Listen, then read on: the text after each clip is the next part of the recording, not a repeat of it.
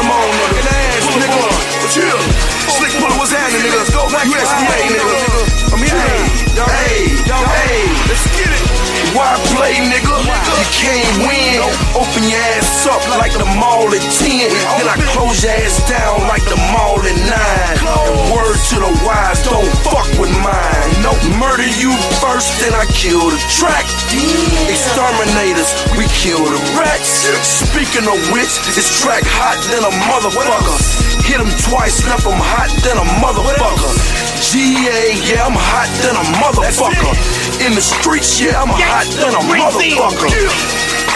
And I mean that literally. Name got hot, jumped out the streets literally. DEA and the FBI wanna know why I ride through the city so fly. What you tell 'em? I tell them patchwork works, make my cash work. I'm unemployed right now, so I don't got work. My money grow on trees, yeah, we grow paper. So when we spend all this, we growing more paper. Then what you doing, nigga? Ain't copping more choppers, cause niggas talk too much, like soap operas. And as the world turns, roll the swisher like the bumper, let it burn. And now I'm smoking, nigga, like it's motherfucking blunt I'm smoking, nigga. Yeah. Coming in a little colder than we usually do. We usually be mid conversation. It's cold out here. Come in, man. Absolutely. The, the weather is changing. The holidays up, man. I'm about 25 days out from a 40th birthday. Holy smokes. It don't even sound right to say. Dang. 40 Dang. for real? 40, man. In no- November the 26th. Dang, black really don't crack, bro. Man, thank you. I appreciate that. I went in the uh, gas station not too long ago. Kid in there was like asked for my ID. He was like, "Man, my bad. I thought you were my age." Bro. nigga called me sir. And Dang. like, that's relax, dope. my nigga. That's dope. How does that make you feel, man? my mom uh, looks really young for her age too. So it runs in our family. Uh, like my grandma look young for her age. My dad, my mom looks really young. Like I, my mom looks like nigga. Watch, watch your mouth, young. Like, relax, my nigga. Watch it. Respect your jaw. yeah, right, Exactly. exactly. But if you didn't know, man, it's Mo. I am Spike Lou. You at AWITB. This is another week in the books. Mo, we've been getting some good feedback by what we're doing out here in these streets for black men conversation, elevated conversations. I was told that was a good one.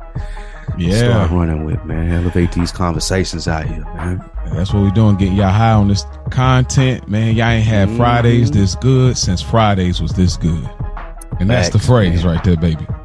Absolutely. Reach out to us, AWITB2022 at gmail.com. I am Spike Lou. We got some emails, man. We're going to read those at the end. You want to do it at the end, or It don't matter. uh, Set the precedent right here. Make a decision, Mo. we'll do it now. We'll do it now. We'll we'll get it out the way. We will get it out the way. 'cause we got a we got a show to produce for y'all, man. Let's do it. Uh, I want to. So there's a few shout outs. Um, man, shouts out to. Uh, let me find this page here on, on our IG, but um, shouts out to a, uh, a supporter of ours. What's his name here? Don't worry, I edit this out, but I wasn't prepared. uh, Brick VS God Mhm. uh, he commented. He, I guess he was on Team Spike. Maybe we need to get merch for that. Like he was on a team Team Spike over here because he was like, "Yo, I 100 percent feel Spike on being insulted when people think I'm not being genuine. Honestly, it's a huge virtue of mine. So someone judging that irks me. Yeah, I feel it, I- man. I and I shout, shouts out to him, and I understand where, where y'all coming from, but I think that I I still think it's just like a low key ego thing because it's like you so wrapped up in what you have represented yourself as you un, you overlook the mentality of somebody else. I every, like when I seen that, I was just like, you putting too much It sound stake. like you've been working on that answer. Say that Nah, something. man, I'm good. I'm good like that, baby. Like I'm good like because no, seriously, I just when I seen it, I was just because when you said it, I thought I I understood where you was coming from. But even when I seen it here, I was like, I I get that because I've been accused. Like my brother lived with me, and he was Right. lightweight accusing me and my wife Mm. that we stole something of his. Oh man. And so I was like, the audacity of this guy to to accuse me, and he ain't even saying like, did you? He ain't asking like, did you take Telling this? you, you He just flat out like, I know y'all niggas did it. exactly. He just like, Ooh. that's funny how it just all of a sudden it's missing. It's funny how it's it's gone. I was he's doing that thing. He's walking around the house. it? He was like, all right, if I find it, then I'm like, well, first off, if you find it, it ain't gonna matter anyway because you can't whoop me. That's the first thing. Secondly, why are you in my house accusing me and my wife? So I understand that level of like the audacity of you accusing me, but I also think that you you kind of put so much stake in your uh reputation you overlook the man, the mindset of the person you're dealing with and they may not even be looking at oh how you've represented yourself over a, a span of time you know what i'm saying they may, they may so that, that- That's, that's, a fair point. However, yeah however, that's a fair point. Uh sometimes it is though, you like you said, it's the audacity that you can't believe because you know you've put a accurate representation of yourself out there. But it got a lot to do more so, like you said, with the other person than it does oh yeah the person being offended by it. It's four rules, the four one of that's one of the four rules there.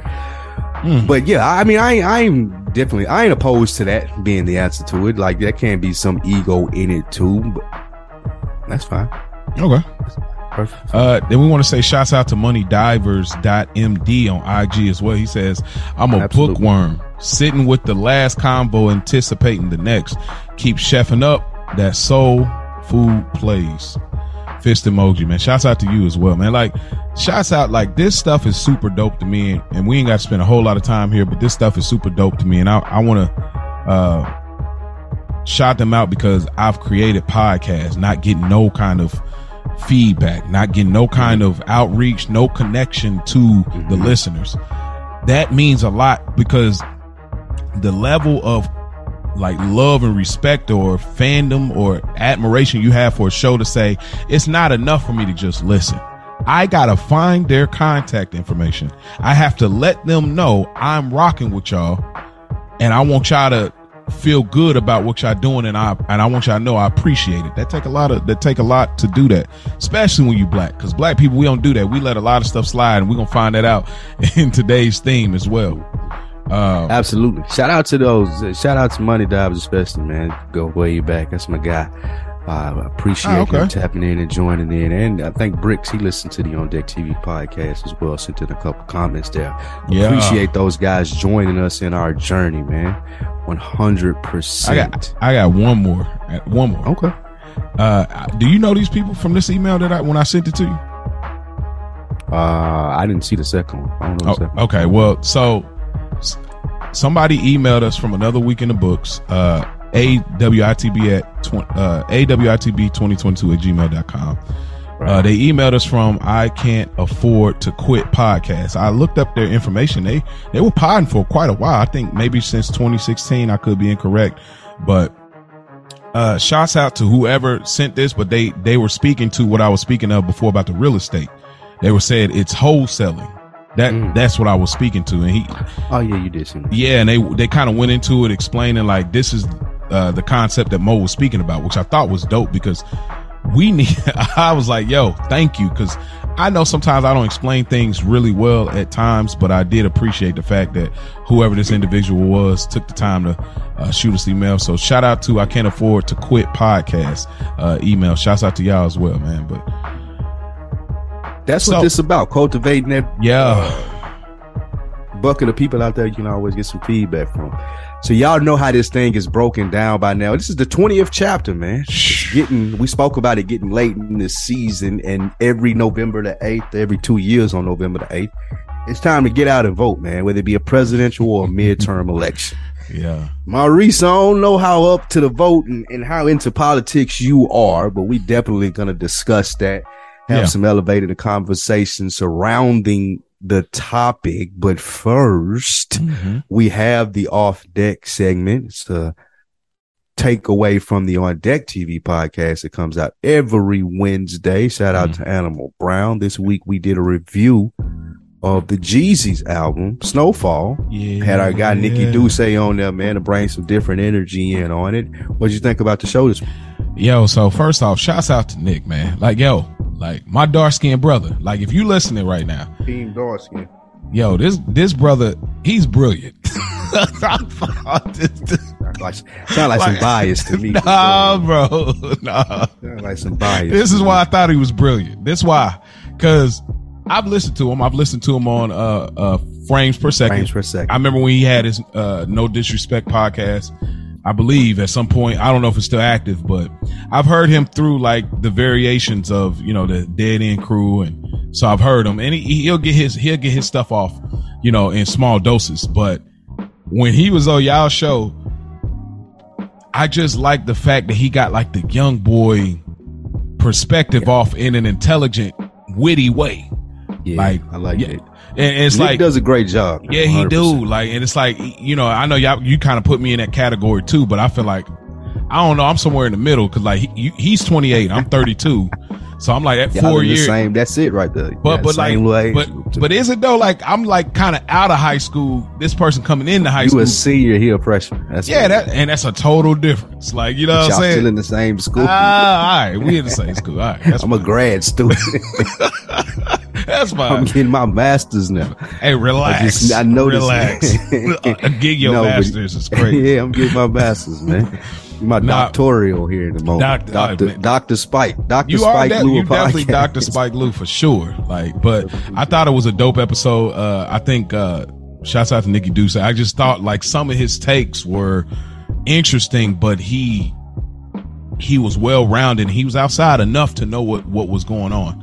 And I think he had a fair assessment. I liked him being on the show. He got a great chemistry. Like, I think that if there was a third space, I think that on a young boy level, if you needed that, like, kind of like, he's a definitely a great honorable mention for sure. You know what I'm saying? I like Nick. Yeah. But we'll see how that like goes. If, if I have a pop up, I might have to I might have to show you how it really how it's really done, Nick. You know what I mean? Shout Throwing out. your beard and he throwing Bam, his bam, hand in the beard. Um, Midwest, I, the Midwest attitude. You from Indianapolis, Indiana. Yeah. Nick from Cincinnati, Ohio. Uh, I met a couple of people from the Midwest since I've gotten here in Atlanta.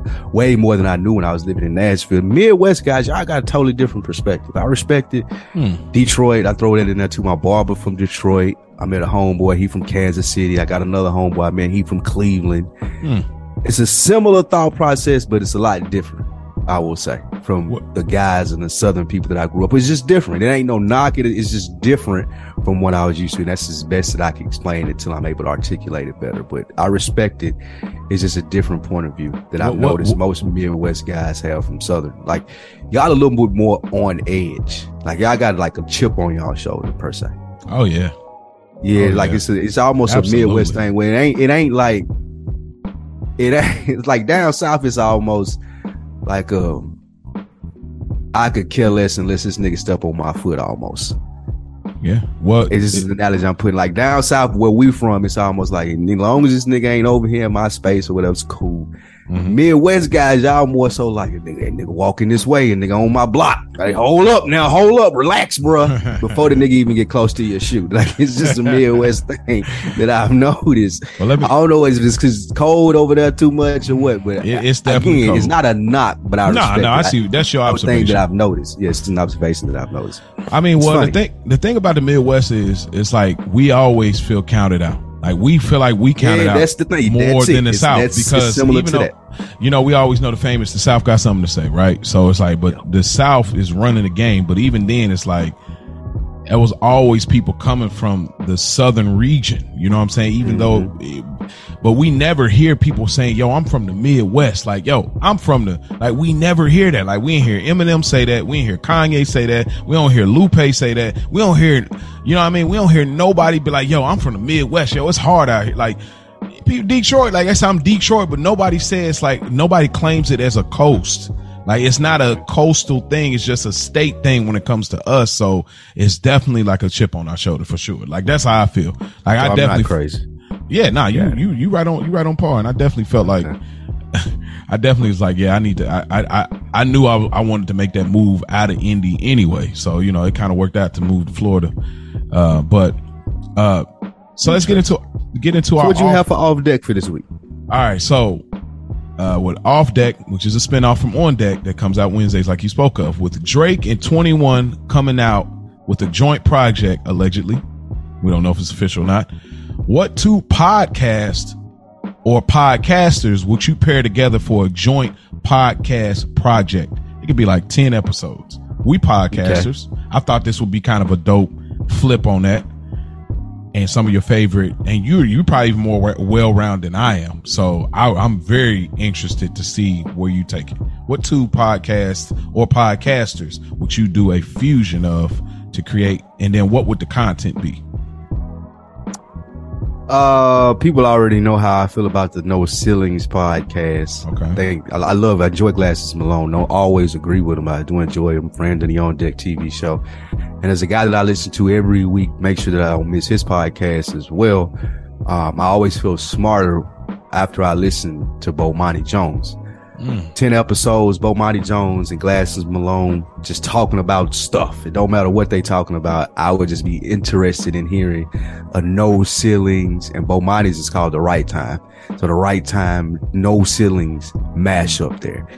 If you're familiar with Bomani, you know what I mean. He's, Yeah, mine, yeah. yeah, like real renowned for being smart guy whatnot. He does music reviews too. That's how he got his chops actually, being a, um, uh, what is it, a journalist in music reviews. Um, and early he got into sports. And of course, he's made his name in sports. And Glasses Malone, rapper from the West Coast, has a podcast on, uh, the Black Effect network with Charlemagne. I feel like those two guys, I always feel like, again, if I don't even agree with what they both say, I do feel like I always learn something new when I'm listening to them. And that's a big thing for me. I always like picking up on new stuff, learning new stuff, hearing another perspective that I may not have thought of. Just people being open minded. Those are two of the most open minded brothers that I have heard or listened to. So without it being too crazy, um, and not to be a normal, like a rig Joe Budden and someone, because Joe would be good. I feel like paired with damn near anybody. Yeah. If I had to pick two, Bomani Jones, Glasses Malone. Would you listen to that, Mo? I get, I listen to the pilot. Try to see what it's about. Yeah, would- I- I you listen just to the wouldn't be there for it, there for it, but you listen to it. Nah, I mean, I, I mean, I like what Bomani has done with you know sports, ESPN. I love what he's done there, and I mean, Glasses is cool. I'm not a fan of Glasses Malone. Uh, I, I mean, I think he's well spoken, and I think he has an interesting pers- perspective. Uh, I just ain't really. I don't know. I just like kind of like again. He just comes off like now. Everybody be quiet. You need to listen to what I'm saying. Like like this. Like glasses comes off like that? glasses. Like that's how he comes off. Like, no, I got the info. Everybody be quiet. This is what it is. Like, it's like, all right, bro. Like, you know, but um, That's a rapper thing. That's a rapper thing. all right, this Kanye been doing it. You do it. Like it's a rapper. thing. Oh I have a- man, hot I have a po- I have another one too. Uh, right. Before you give yours, it's Yeah. Malcolm Gladwell Okay. and Joe Budden. Mm, I think about, a what would it be about? Combo right there. Uh, do you listen to Malcolm Gladwell's podcast, Revisionist History?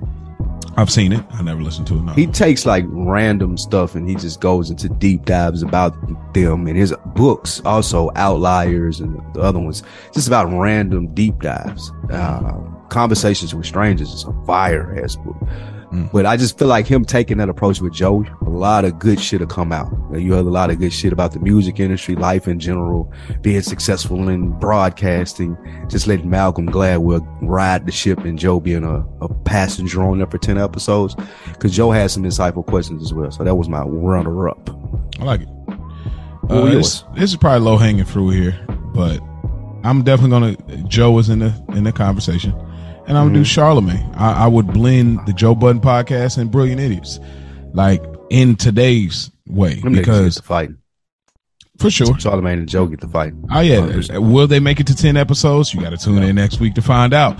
That I mean, I know they don't even rock now, but like when they did that a few I think years they ago, friendly.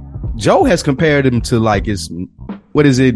X-Men, Magneto and oh, and uh, Professor uh, Professor X. X, yeah, yeah, But but I thought recently, friendly like competition. When Joe was like the- when he was moving kind of weird with, with the Mar- Rory and Mal stuff, and then he was doing some other stuff. yeah, but but when they did like a few years ago, it might have been weird. 2018, 2017 when they did like this year was dope, this year was trash. You remember when they did that little like end of the year review? Did you Yeah, I remember when they were doing it. I ain't looked at it in a while though. It's Oh, like three years, four years at least. Yeah, it was a grip ago. Like, yeah, it was about probably four years ago. But like when they did it, I thought the dynamic was really dope. I was That was good. They were dope. that was I was like, yo, like, and then when they even when they did the Brilliant Idiots back when Rory and Ma was on there, and they talking about my white boy is better than your white boy, and I thought it was a it was a compelling disagreement. Schultz is better than Rory, hundred percent. Andrew I don't, Schultz I don't, I don't know. Really, I don't know. Like he, he, he No, no, like, Schultz- he's Schultz- a great comedian. when Schultz was cooking, yeah, but when Rory, like when he wasn't sensitive and when he was really like, cause Rory carried the show. I don't know how much Schultz was Never, carrying. I've never, never, never thought that Rory carried the show. Man, w- hey, Big Jeff. It's funny though. Big What you, Jeff. what you were about to say? Where's though. It's my funny. guy? It's, it's funny that you said Joe was moving weird. I sent guys. I sent Mo a clip of Joe explaining his movements through him. Yeah. And versus you being like, okay, let me get some more information, some more insight on how he was moving. You would rather sit here and be like, oh, he was just moving weird. He gave a really good explanation. I feel like. But I, but I listened to him. But I listened to him explain it three times on three separate. What you feel like? places. Like that's why I told you. I like, bro. I What was heard his it. I explanation? Can I? Can you tell me what he said it was? Basically, his explanation was it was a misunderstanding. It was like, okay, you guys didn't understand the position in which I'm doing. I'm putting you guys at a lower risk. I'm at the higher risk because I'm making the deals. But with that being understood, I'm going to serve as the acting boss or the boss because I'm taking all the risks. So I got the higher percentages. When you guys are asking me about these numbers and this information, I don't feel that I owe that to y'all because I'm going to, I'm going to. He said he showed him the information. And he said now when I showed him the information, it was like, okay, well the information's wrong. Like, how would you feel if your friend told you that? that the information wrong? Yeah, you asked me, I'm showing it to you. You're like, nah, this can't be right. Well, but he's saying that, but then on their end, they're saying, yeah, but like before you finally showed it, you're like, I can't believe you. I can't believe you I asked. What the- go back to what we were talking about at the beginning. Like some people are sensitive with that. I, I, I can, I guess, I think that's why I'm so adamant when I, we always had these conversations. Yeah. You brought up Big Jeff's name. We talk about it in the group chat all the time. I think that's why I side with Joe so much because that part of the feeling I get the most. I would be so offended and butthurt offended if that happened to me and like I was doing that for with my friends. numbers.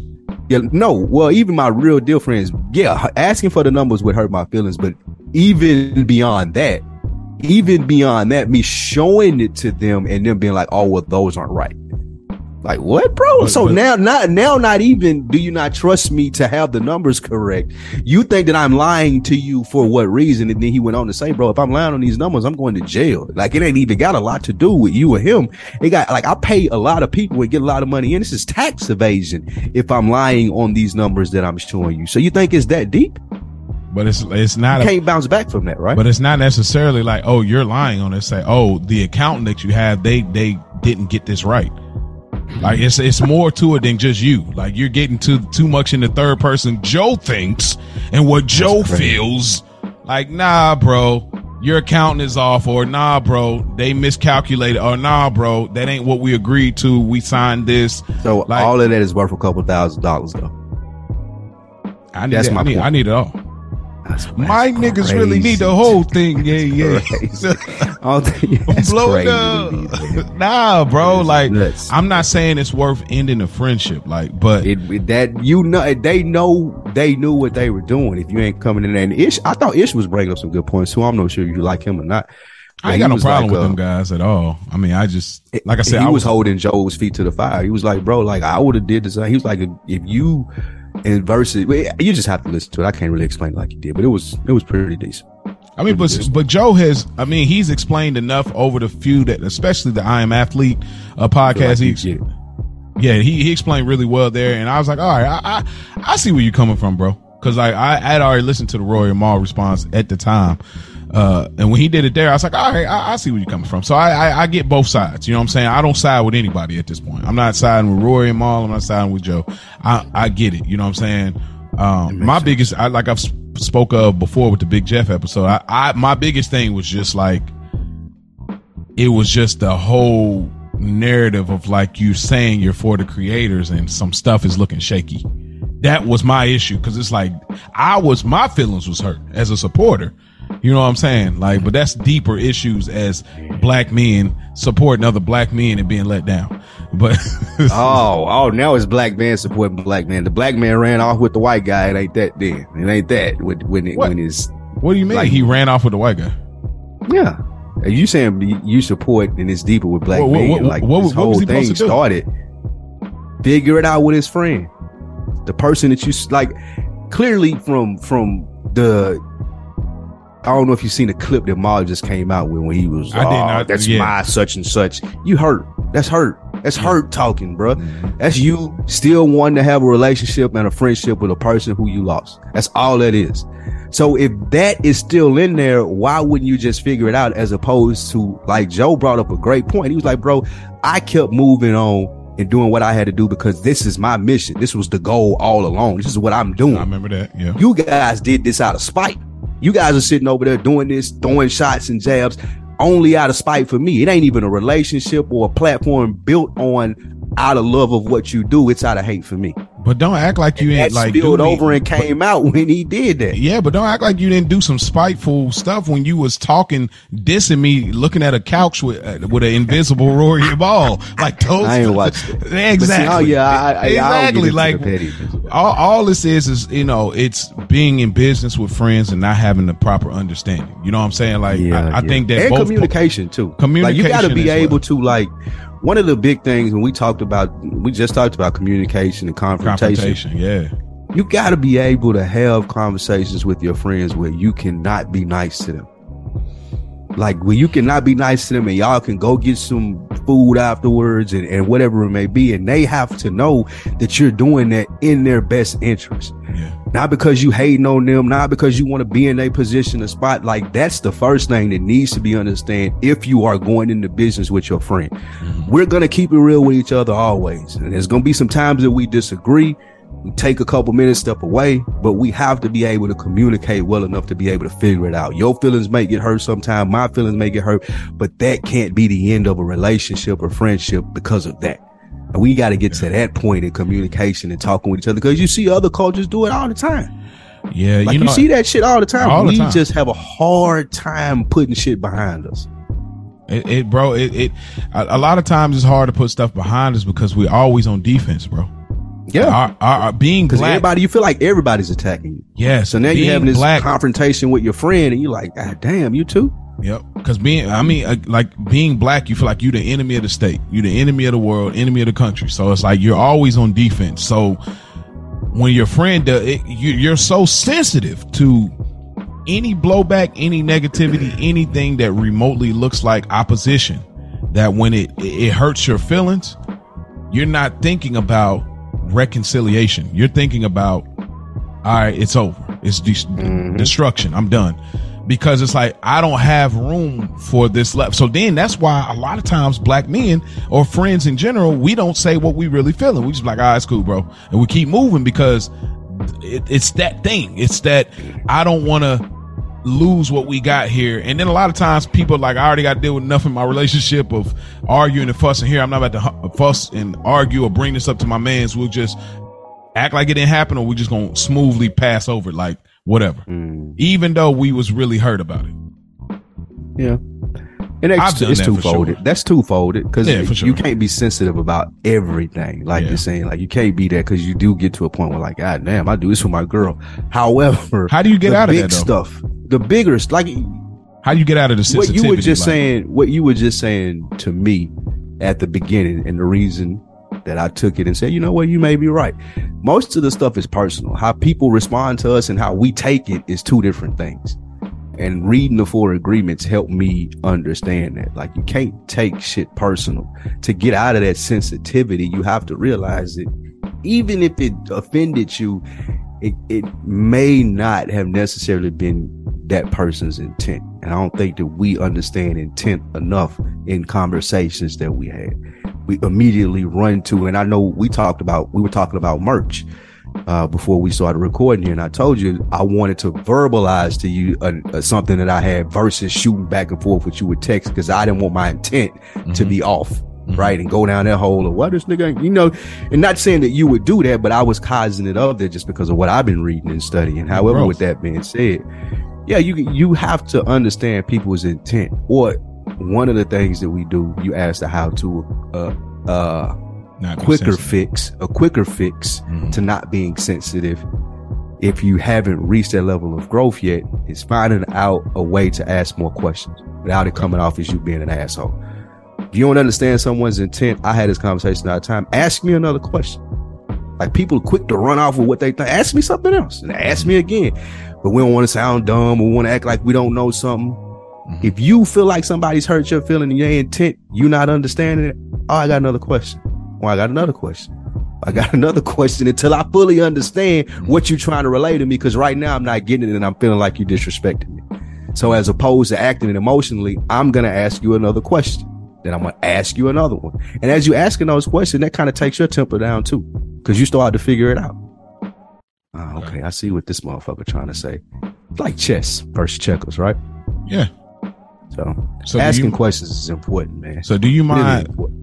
Do you mind? I'm gonna jump down a little bit, and we can go back to the top of relevant events because I think it ties into this conversation. But I wanted to say, I wanted to ask. Speaking of asking more questions to get an understanding, with everything going on with Kanye, and this is not about Kanye. I told you, I'm not. I'm not speaking anymore about this brother. I was brother. surprised you had Kanye on the list. Yeah, but it, it- but it wasn't. But he serves as a uh, backdrop. conduit. He's a conduit to Yes, a he's bigger conduit. conversation, man. He's a concept. He's a conduit. He's a backdrop to a bigger picture. So with everything going on with Kanye and black celebrities in general, how important is it to be able to articulate and explain yourself well before speaking these days? And the reason I asked it before you respond, Spike, just like what you just said, is like asking more questions. I feel like a lot of times dudes don't know what's the next question to ask when they talking to homeboy or just another man or another person in general in relationships. They don't know what to ask. So how important is that? Because I know back in the day, it's like it. You know, niggas would be like, ah, I don't even know. I don't. I don't know. I mean, I just feel like I don't know. But like with all of the information, all of the advancement in humanity and technology, how important is that? First, I got a big joker for you for the question. If you don't know what to ask and you can't really get the words together, this one will always work. I promise you. And throw it right back on them to get you more information. And what makes you say that? Ain't no way out of that. Ain't no like, like they gotta explain themselves. Well, what makes you say that? So if you find yourself at a loss and you're getting frustrated with what you feel like or perceive someone is saying and you ain't getting it and you saying you can't think of a question, say, well, what makes you say that? What made you do that? Mm-hmm. That's gonna go a long way for you till you can get your formulate what you want to say. Mm-hmm. That's the first part of it. Secondly, man, I'm on the fence about this this other part with Kanye, man. This was one of those days the group chat was on 10, people going back and forth. What was You know, that AB conversation? Oh, I mean, what um, was the question in the chat? it was it was about the conduit of the conversation, Kanye West, and a little bit about what you said, and we stumbled upon even before you brought this up mm-hmm. that part of it. How important is it for you to be able to articulate what you're trying to say?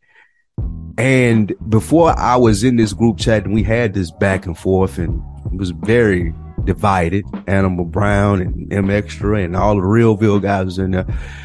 But one of the things was with the Kanye West stuff, like you're saying, no, he didn't articulate himself well.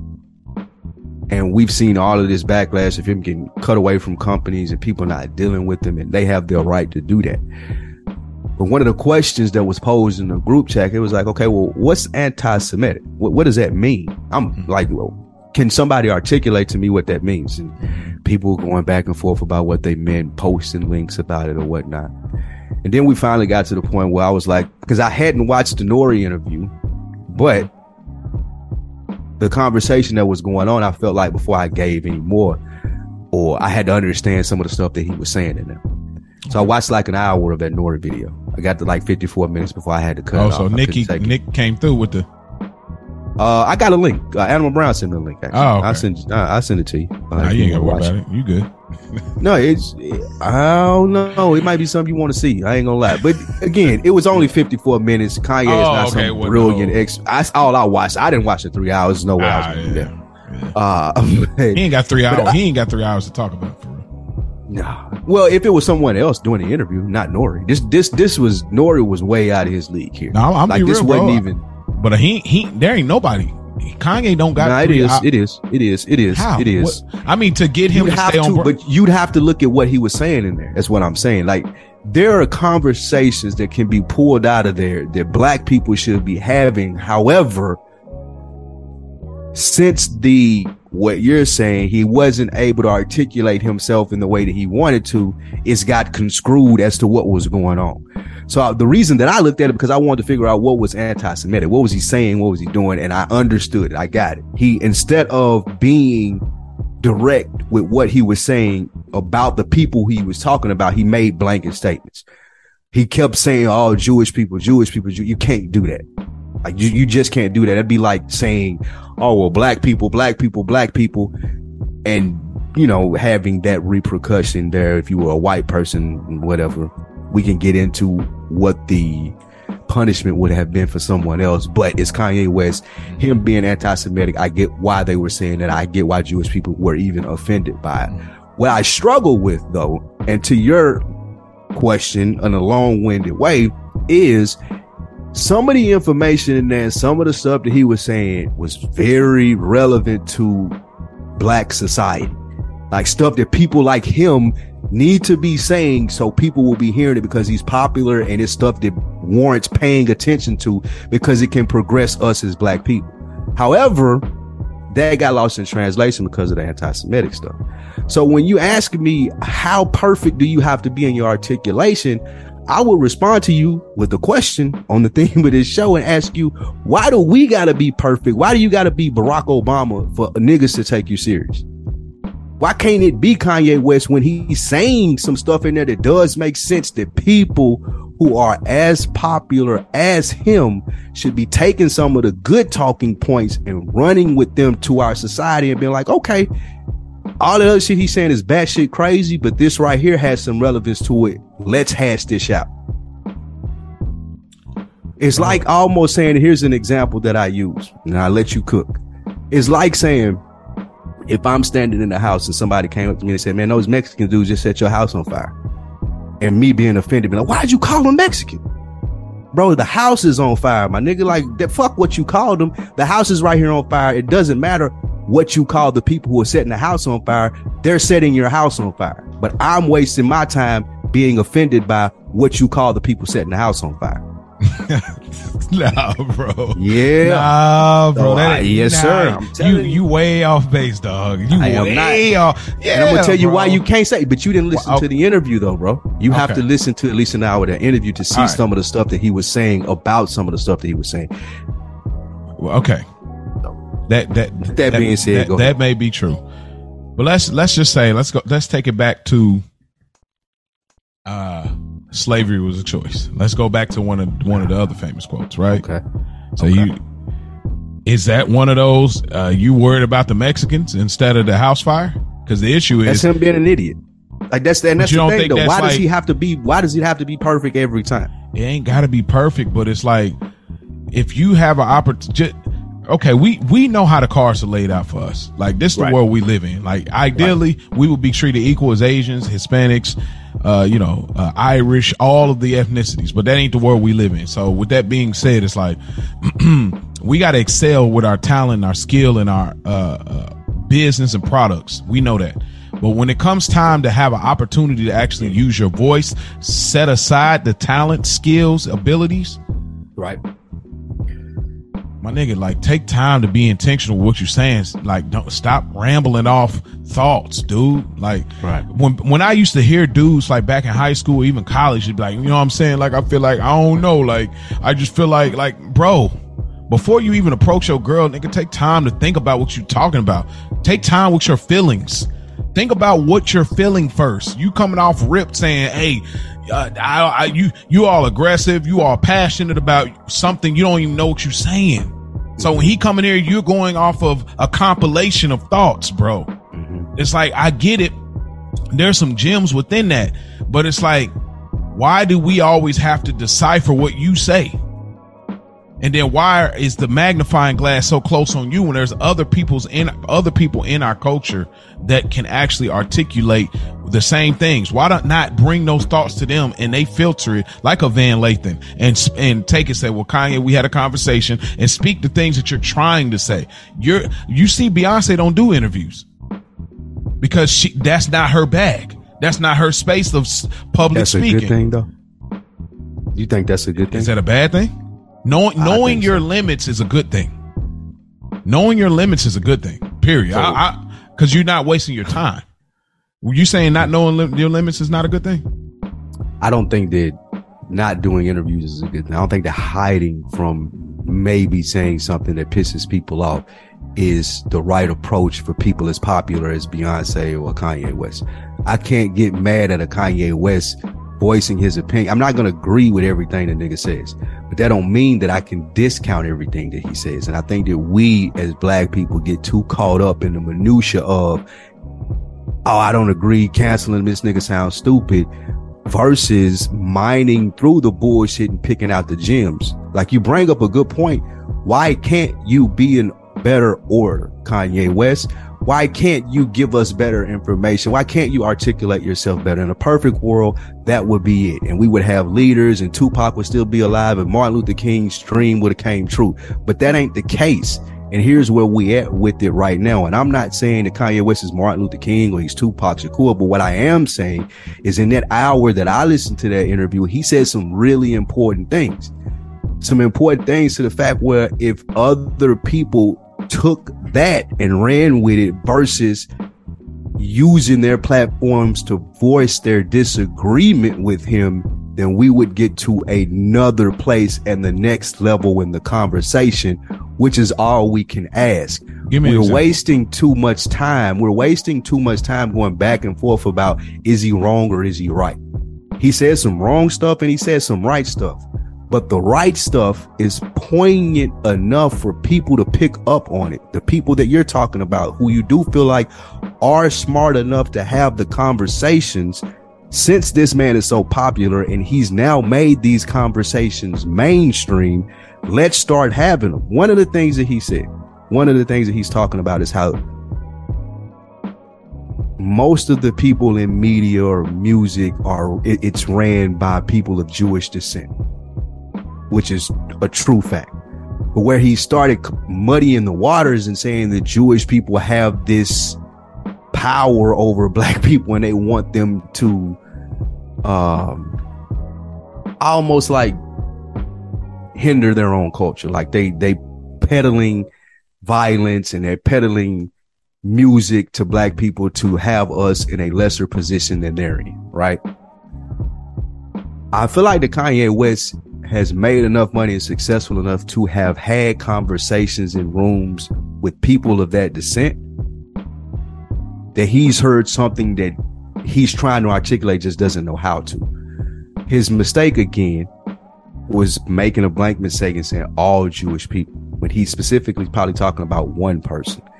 One person he's had a conversation with, got a bad vibe, understood that that person is the head of some multi-million dollar media company that continues to push out negative images of black men, black lives, and has black men in this constant cycle of death, jail, drugs, and killing. Maybe he had a conversation, a one-off with someone who was powerful enough to be pulling those strings versus saying that person's name. He blankets and said, Oh, well, all Jewish people think like this. That's his mistake. Yeah. However, you and I have sit here and talked about how the music affects us, mm-hmm. how movies affect us. Why isn't that being pulled from the conversation? Because he's talking about that. Like he's talking about it's, it's the a things that are percentage, hit, bro. It's a lower, a percentage. lower percentage of what? And what he's saying, like it's it's like, bro, you have to decipher. It's wait, like wait, wait, what, what, does that mean? A lower percentage? What it's like it's like you have to filter through so much of these other concepts and thoughts that you are connecting with before we finally get to that. And how long are we supposed to be? Patient, like with you in but regards to your saying. response. You don't have to, but you don't gotta uh, do. And, and that's why I said listen to none of that bullshit. And that's bro. that's why I said like I, that's why I know like because I'm like, but the, I, but I, am not going to talk time, down about this black not, man.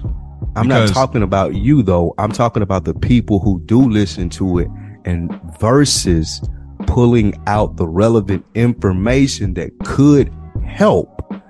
All they doing is shitting on Kanye West when I could care less. I'm like you. I don't care about Kanye West, bro. I don't care what he says. I don't care what he thinks. However, in that interview, I heard him saying some very poignant things. These are some of the same talking points that Dame Dash has been saying when he talks about Yeah, culture mhm. vultures. However, the reason that Dame Dash ain't been officially canceled and you don't see companies pulling away from him, he didn't blanket the statement. He's very direct. He names the person's name like Todd Moscowitz or whoever he's talking about. He says their names. Mm-hmm. Kanye West made the mistake of saying Jewish people. They labeled it anti-Semitic. They start mm-hmm. pulling out. My As point Nick is in saying yeah, same mistake. Yep. My point is, as in saying that, like you said, it's a lot of bullshit and there's a lot of shit that we don't, could care less about, do not want to hear. However, the same people that are making these videos and talking about, I can't believe you're supporting Kanye West. These people of prominence I'm talking about. The mm-hmm. people that are coming out and say, Oh, I don't support him should be pulling better information points from that interview. Who cares who you support? That's all I'm saying. I, I feel you. I mean, that kind of ties into the thing. I, I just want to say on the the concept of being able to articulate yourself as we wrap this this part of it up. I think mm-hmm. that is. I don't look at it so much like uh, why do black people have to be able to do it, but nobody else does. Um, I don't. I, when it comes to just articulate, because I think it starts. Not from a- just be able to do it, but just why do we got to be perfect? Like, why did, I don't- why I don't did Barack think we got- I Obama, a perfect version of a nigga, have to be that to be the president? I mean, because that's the country we live in. Like we live in a country to be the leader That trickles of down the, to the articulation that you're talking about, though. You Well- you get well, embarrassed if a nigga on, come in your job and he like, man, my nigga all loud right, right. But you got to remember this: the person that runs, that is the president of the United States, has some of the strongest stake in the country's leadership, the world's leadership. So to to be to put trust into a black man, mm-hmm. Because uh, going through all the stuff and the history and all of the information and misinformation, yeah, you kind of got to do that. Unfortunately, you know what I'm saying. I think it'll get smoother over time, and then they made a bigger point by having the next president come in and not being able to articulate himself. Just so yo, privilege is is bigger than articulation. But I want to say to all my black people, it's like before you be like, man, I just don't know how to explain myself. Like, I don't know how to, like, yo, I, that, that ain't no excuse no more. Like, there's research, there's YouTube, there's books. I, I don't be hearing that no more. Like, I, when dudes used to do that, I, I get it back then because you didn't have the resources. You might not have the figure in your life. But like now, it's like, stop using the excuse of like not being able to find the words or not feeling like you don't know how art take time with your thoughts dude like how busy are you to not take time for yourself to think about what it is you're feeling or what it is you're trying to get across i have things that i think about a lot before i finally present it to my wife before I have a conversation with my wife about something, I'm like, okay, this is bothering me. I've had to sit with thoughts. Like to say you can't articulate yourself is lazy to me. Like if you don't, as a grown, as an adult, like as a child, of course, it's immaturity. You ain't taking that time. You moving. But like as an adult, if you don't take time to let things resonate so that you can come up with the vocabulary to articulate yourself, it's lazy to me, dude. Period. Like I, I don't know. Like that's just when I hear that, it's just like it's weird to me because I, I I came from a, a certain way when I was young, and as I've grown, as most of us grow, you get better with your vocabulary, get better with your speaking, get better with your understanding of self, better with your understanding of society, and get uh, better with understanding of of human nature. You know what I'm saying? Like based on experiences. So to not be able to articulate, I think that that is a necessity now. It ain't about perfection, unless of course you're a black celebrity, but like it's not about perfection. You should be able to articulate yourself. Like, I think that's a necessity at this point. Do you think that being able to articulate yourself better comes from your surroundings, or do you think you said it's just something that you should pick up on? Like how how how do you become better at articulating yourself? Let's say you're kind of slow. Like everybody ain't as smart as you, Maurice. So like, let's say motherfucker just, I work in a warehouse. I get up, I go to work every day, man. Most of my time, I got my headphones and shit in, and I'm in my grind mode. and you expect me to articulate myself the same way someone who maybe works in an office from a nine to five and has to find ways to articulate themselves to be successful. Some people don't have to articulate themselves a lot to be successful. Maybe do manual labor or work with their hands and just have shit already laid out for them. I feel like learning to articulate yourself comes with your strive for being better or what you want. Some people cool with where they at. Do you agree with that or disagree? I mean, you can be cool where you at because I mean, you got to be at peace with self, but articulate. I mean, well, art, as, as far as the surroundings that that the the surroundings that you're in that require the type of articulation that you're talking about. The articulation right? that I'm so, talking about is not as specific. It's not a, a okay. destination to reach. It's it's being able to communicate what is in your brain outwardly. Uh-huh. That's it. It's it, it, clear. Like communicate. level. You, what? Go ahead. If you work in a warehouse and you say, yo, I got my buds in, I'm listening to music or podcast. I don't have to really talk to nobody, but like mm-hmm. the machine just broke down. I need mm-hmm. to go mm-hmm. talk to my lead, my, my shift leader, or I need to talk to my supervisor. Mm-hmm. You, by the time you get to that, that leader or supervisor, you need to have had a thought process of saying, okay, this is what's going on. I've tried a few of these things to get this machine back working. It's not working. By the time you get to your, uh, uh, your lead, you need to be able to mm-hmm. explain yourself in your way clear. Like that's it. Does it frustrate it, you when you see brothers that don't do that? Like if you hear brothers like not aggressive, it don't like frustrate me. It just kind of be like you feel I like it's a bad example of you.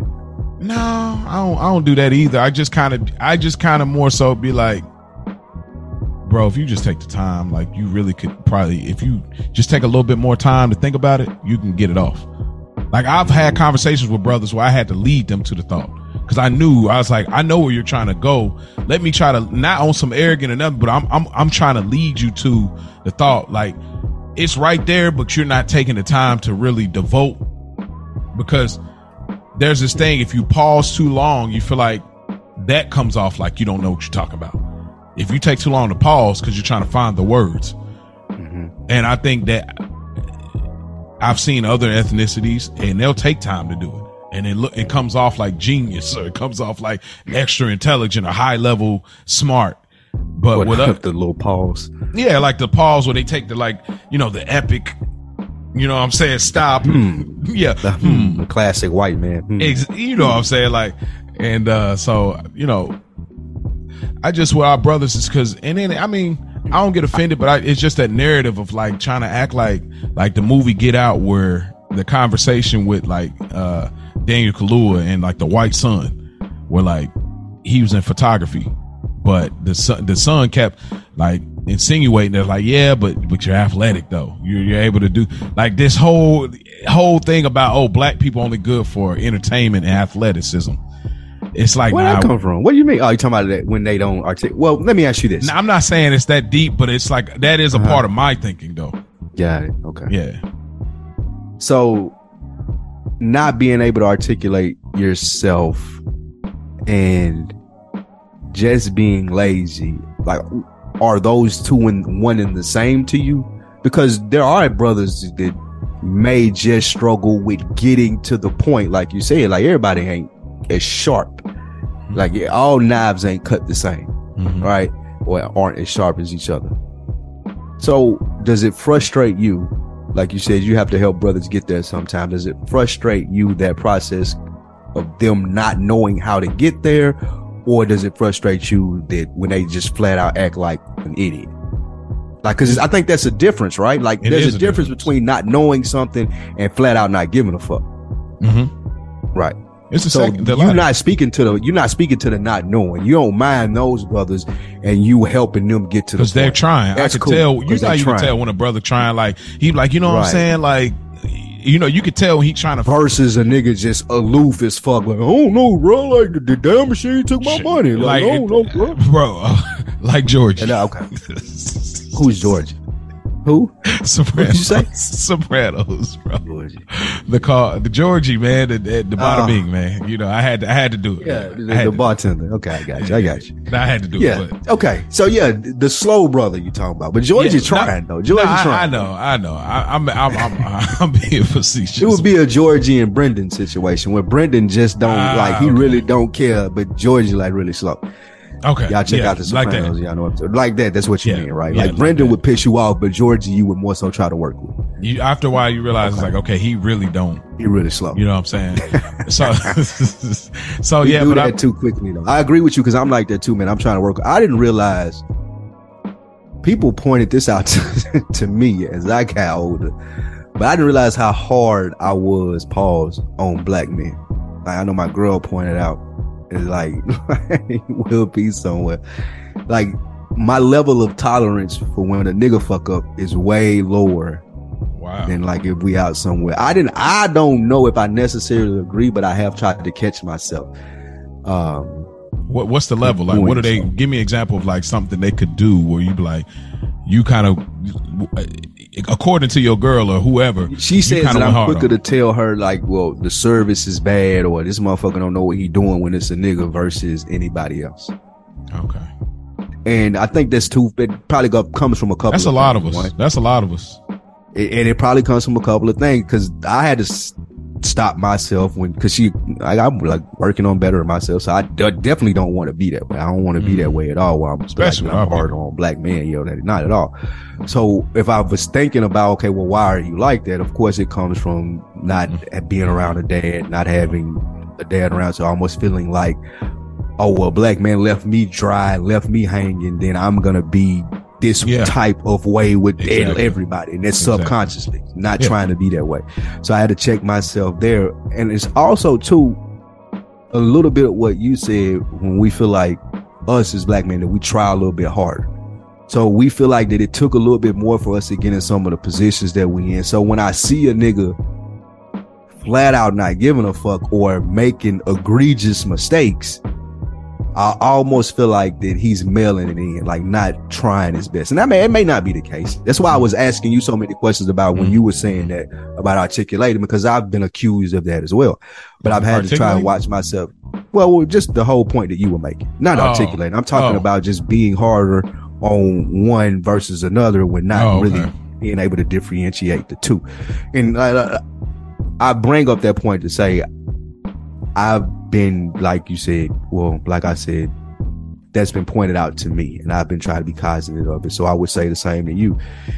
Just trying to figure out if it's them really struggling with it or just, just not giving a fuck. Cause I too am very hard on the ones where I feel like it's just not giving a fuck versus, but you don't really never know the difference either too. Because you Yeah, gotta yeah, do some digging to get the difference. Cause some niggas That's just do be slow, bro. Like, yeah. No, for sure. Like, But you know, this nigga be that slow. I'm actually, I'm honestly, I'm actually pretty good about that because even even when people like they they really don't care, it don't really bother me for because I just be like, That bothers me, bro. well, because I know where you bothers me, stand. You you come off rip. I'm like, oh, okay, they don't care. Cool. I've already, I've Nah, already. why are you here? Like that, like that. Yeah, but they had nothing- but they ain't got nothing to do with you. shit out of me. That- Well, that I'm has- here. I'm here purchasing this. Who are you? Like now you, but Who now are you you, though? bothering That- me. That's what I'm saying. But who are you? Like, so we so talking about a service industry though, right? I So mean, like you signed up. We're talking about You a signed up. job. That's what they're Nah, thinking. We're talking about a job. job. Like, we're not talking about a career, dog. I'm, I'm here to collect a check, bro. It's Who you. are you? You're you. another. It's niggas like you. Number You know what I heard? I heard on the indicator this week is uh it's a Planet Money podcast. You know, over the last since uh the pandemic, productivity is down three percent Oh, across America. You know what Oh, that yeah. means? It's taking everybody longer than it used to take to do their fucking jobs. Now, anybody that's listening to the music that knows me knows I've been complaining for at least the last 90 days to a year about there is no such thing as fast food anymore. And Mhm. that the indicator podcast proved it because productivity is down nationwide, almost worldwide. People are just like what you just said. Mhm. There's more mentality of, oh man, it's just a job. I'm not going to break my neck to do this Yeah. versus people actually doing good work. Well, and that people had, bothers me. but people had That too much time. But people had time to th- think about things when they had to be in the house, bro. Yep, people- that, was it. pe- yeah, you, you would like started- this is just a quick it's a quick Yeah. nine minute podcast i'll send it to you but it's called the Yeah. indicator and it was about productivity in america and it was just talking about people like are over it people don't care people a lot of people lost their jobs during the pandemic seeing that they were expendable and, Mhm. and now people are not people are like versus me giving 110% and losing my job for a company that thought that I that I thought cared about me. I'll give you 60%. If you Yeah. fire me, I'll go somewhere else and get them 60%. Facts. And I'll keep doing that. Every, everywhere you're checks. going, there's a hiring. But it affects sign. us all though. It affects I mean, us it, all. it it does, but everywhere you go, there's a hiring sign, and also it's like a lot of these people had COVID, and y'all said like I'm I'm I, I'm gonna die, and when I didn't die, oh, what's a job? I What's the get it, but it's frustrating, man. I, no, I ain't saying you. You're I'm right. standing you're right. Chick Fil A for you're- 35 minutes after Bro, I ordered on better. the fucking You- mobile app. you know like, better what are we that. doing, Nah, bro? you know better than that. You know better than that. no, I don't. Nah, Chick Fil A. You know, know y'all know better than that, dog. Come on. Ordering, if I, bro, I went to a Chick Fil A in the hood per se. Hey, It definitely was in Ah, the that's hood, right on, right on Martin Luther King Boulevard, down here in the A in Vine City, and I ordered from the app, and I stood in line for 35 fucking minutes. Thought you was special. he thought he was special. I just thought the fucking app worked. That's all I thought. No, I had the app minimum worked. expectations. The people to be didn't. honest. the people didn't, Shit. bro. Hey, ain't no Man. convenience, dog. Like that's why I'd be like, that's why Ain't most no time I'd be like, I'm just gonna no go in somewhere. people Like don't ain't no, fuck. yeah, anymore. Ain't no quick food, quick bite to eat, quick running in nowhere, nowhere, Dog. no more, bro. You been to the WalMarts lately? I don't even go to Walmart, bro. Ah man. Like I, it got to be a, a extenuating circumstance for me. To where do where do you, where do you go to shop? Uh, I will shop anywhere but Walmart. I go in Target. I Walmart- go in Kroger. oh, I- I go in Publix. I go in anywhere nice. but Walmart. Yeah. Kroger's not. Uh, they ain't even no Kroger's down here. Like that's crazy. Like that was Yeah, our favorite Kroger. store. Like You know that's a um, contractual thing. We can wait on a tangent, but that's a contractual Yeah. thing. Certain states have contracts with grocers, and they can't be in certain states. Like Publix has the Southeast. Kroger's yeah, we, we got has, Publix out here. Yeah, that's because they home bases in Florida. Ugh, I hate And, it too. uh, hate it. And um, yeah, Kroger's is I think a Midwest based one, and then up north they got another one. Like it's it's real weird. Like you can't, but you can't. I I found it was really unique when I figured that out. Like you, Kroger just can't put a grocery store anywhere they want. Publix can't just put a grocery store anywhere they want. I think it's. I think there's one in Tampa, but we don't live in Tampa. Yeah, I think it's one way up in Tampa, but that's not. That's probably like 45 minutes. We ain't about to drive that far at, for no groceries, but uh, anyway. But yeah, so that that's that's just kind of our little spill on um, you know, articulating. One last thing people. before we get into voting. Sure. This will be quick and be kind of fun. November the 11th, Wakanda Forever Mo. Are you a comic book guy? You're big. You're big. Did you go see? Yeah, I see you doing the dance. So you were into it. What the, the first Black the- Panther? yeah. Yeah, I was into. it. Yeah, Well, no, I'm talking about just the whole Black Panther being in that universe. People are buying bits. People are telling white people don't come because it's Black People Day. Like, are you into it like that, or are people doing too much? Spike, please, you you, you can cook first because I, I let me get Nah, my I want I want to hear what you got to say. black people. It's it's cool to get Uh, excited about stuff. It, man. no, it's, fine. No, okay. it- no, that's It's that's okay. that is good in a in a world where there's a lot of darkness. It's good to have these moments of light. So I'm not mad about the excitement. I, I think it's good to be a fan of something. It's good to be excited about something. I think when I came across the Sopranos, like I hadn't been a fan of something. Well, the last time I was a fan of something was Drake, and that was like 09. and it kind of teetered at about 2014 after that 2015 so like being a hard fan but it was like man I, it's it just excited to be excited about something coming so then when i came across sopranos i was like man i'm in this universe and you going to the reddits and you're going to the instagram meme pages i'm like oh, i'm in this i know about that that's funny that's hilarious yo you know, so it's good to be a fan of something. It's good to be excited about something. Now, black people talking about, oh, this is Black People Day. It's a fair, it's a comic book character. Gosh, I was, was y'all it's doing that when Selma came out? That's my question. Was y'all doing that when Selma came not. out? Nobody want to see that. What Martin Luther King, a real person? Yeah. Kanye talked about it, selling black people stress. Talk about Selling it. black selling people black folks stress. Yes. He's selling black like, people bro- stress. Talking about, get out of here, dude. It's the guy that said if George Bush No. doesn't care about black people, he don't care about black Yes. people. Like, come on. Yeah. But uh, no, I, I feel like it's cool to get a hype about, man. Like white people have Comic Con, all these different things. Yeah. I wouldn't go so far as to say, well, white people shouldn't come to the theaters. I think that's doing a little too much. Mhm. Uh, however, I do think I think this is dope, man. That that one movie that is this big and is this recognized from a mainstream scale that mostly black people are into it and buying stuff for it. I like it, man. I like when people get to have fun. Let they uh, it ain't dancing, so as long as it ain't dancing. I, I've I've been so tempted to send you some dance videos Oh just to get on your nerves, but I mean, I, I I I do think that like why why on the uh, to flip it on the other side, why shouldn't white people come see? Like we go and watch white Marvel Yeah, movies all the time. Like y'all want the black movies to sell out and do numbers. Let white people. It's white people that's majority at the black concerts. Like what is y'all talking about? Like that's that's weird to me. Like I don't get that. Like it's a Listen, comic book character. we're in that time where people just say anything to be popular and they probably knew that this would go viral. Oh, white people don't come. The news has picked it up. Like people will say anything to be popular and viral. Hence Kanye West, the most of our beginning of the conversation. Yeah, I think it's just I think it's just low hanging fruit to look at a comic book character, black hero, to be, look for black pride. I just think that's just low. Like I'm like, yo, we can do better than that. We got real existing people that are really on the front lines for the benefit of black people.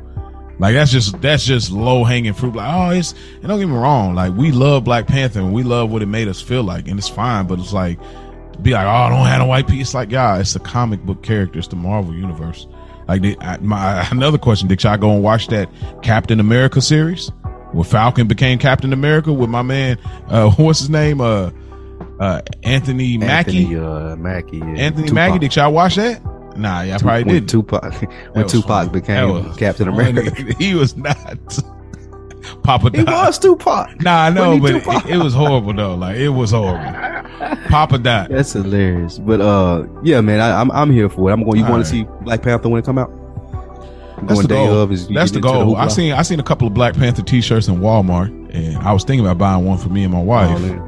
Mm. I was kind of like, it was like eleven dollars. It wasn't nothing crazy. I was just like, mm, I may I may double back on it. I don't know, but yeah, I, I plan to see it when it comes out that that weekend. But if I don't, I get around to it. Like It ain't I, no big thing for you. Ain't no family out and you and the daughter and all that stuff. I got to like be a crazy fan about stuff. Like I'm not really a big fan of stuff. Like That's what I. That before we move into that, I am a. Uh, I'm a big fan of The Sopranos too, but I think I'm a bigger fan of TV in general. Like I like just getting lost into different worlds and finding a different show.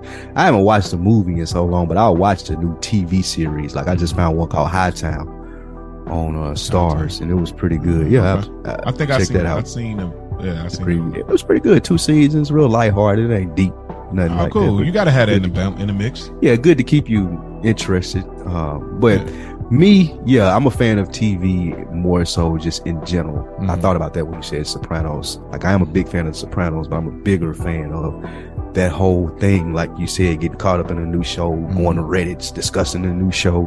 Mhm. Like that's dope to me.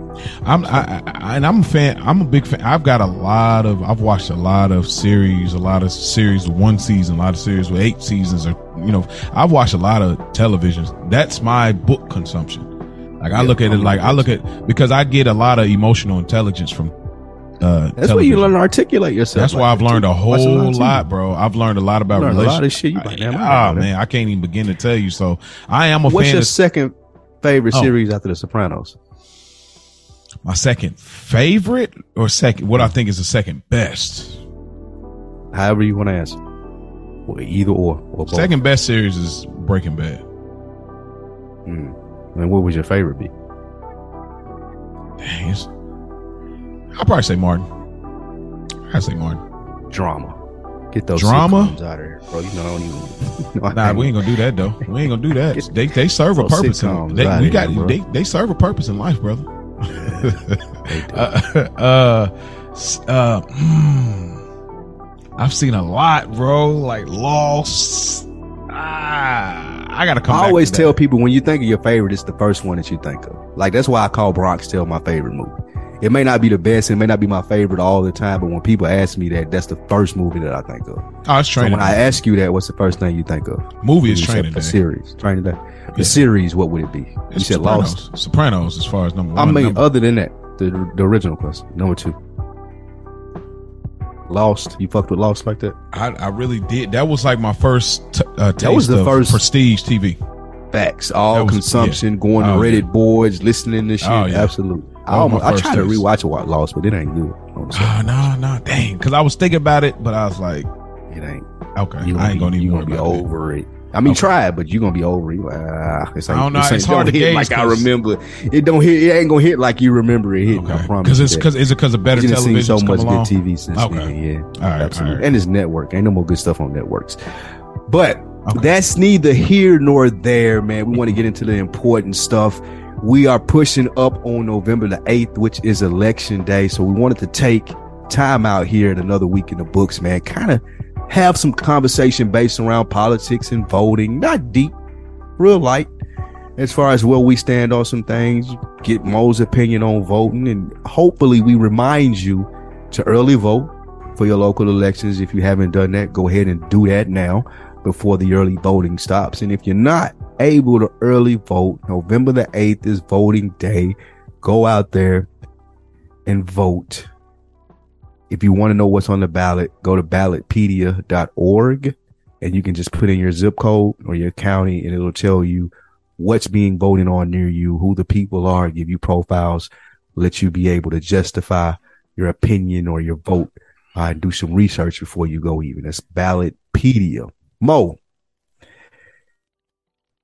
what is your thought process or how do you feel about voting? Is it important? Is it unimportant? Tell me about this time of year for you. Like November, Yes, election time.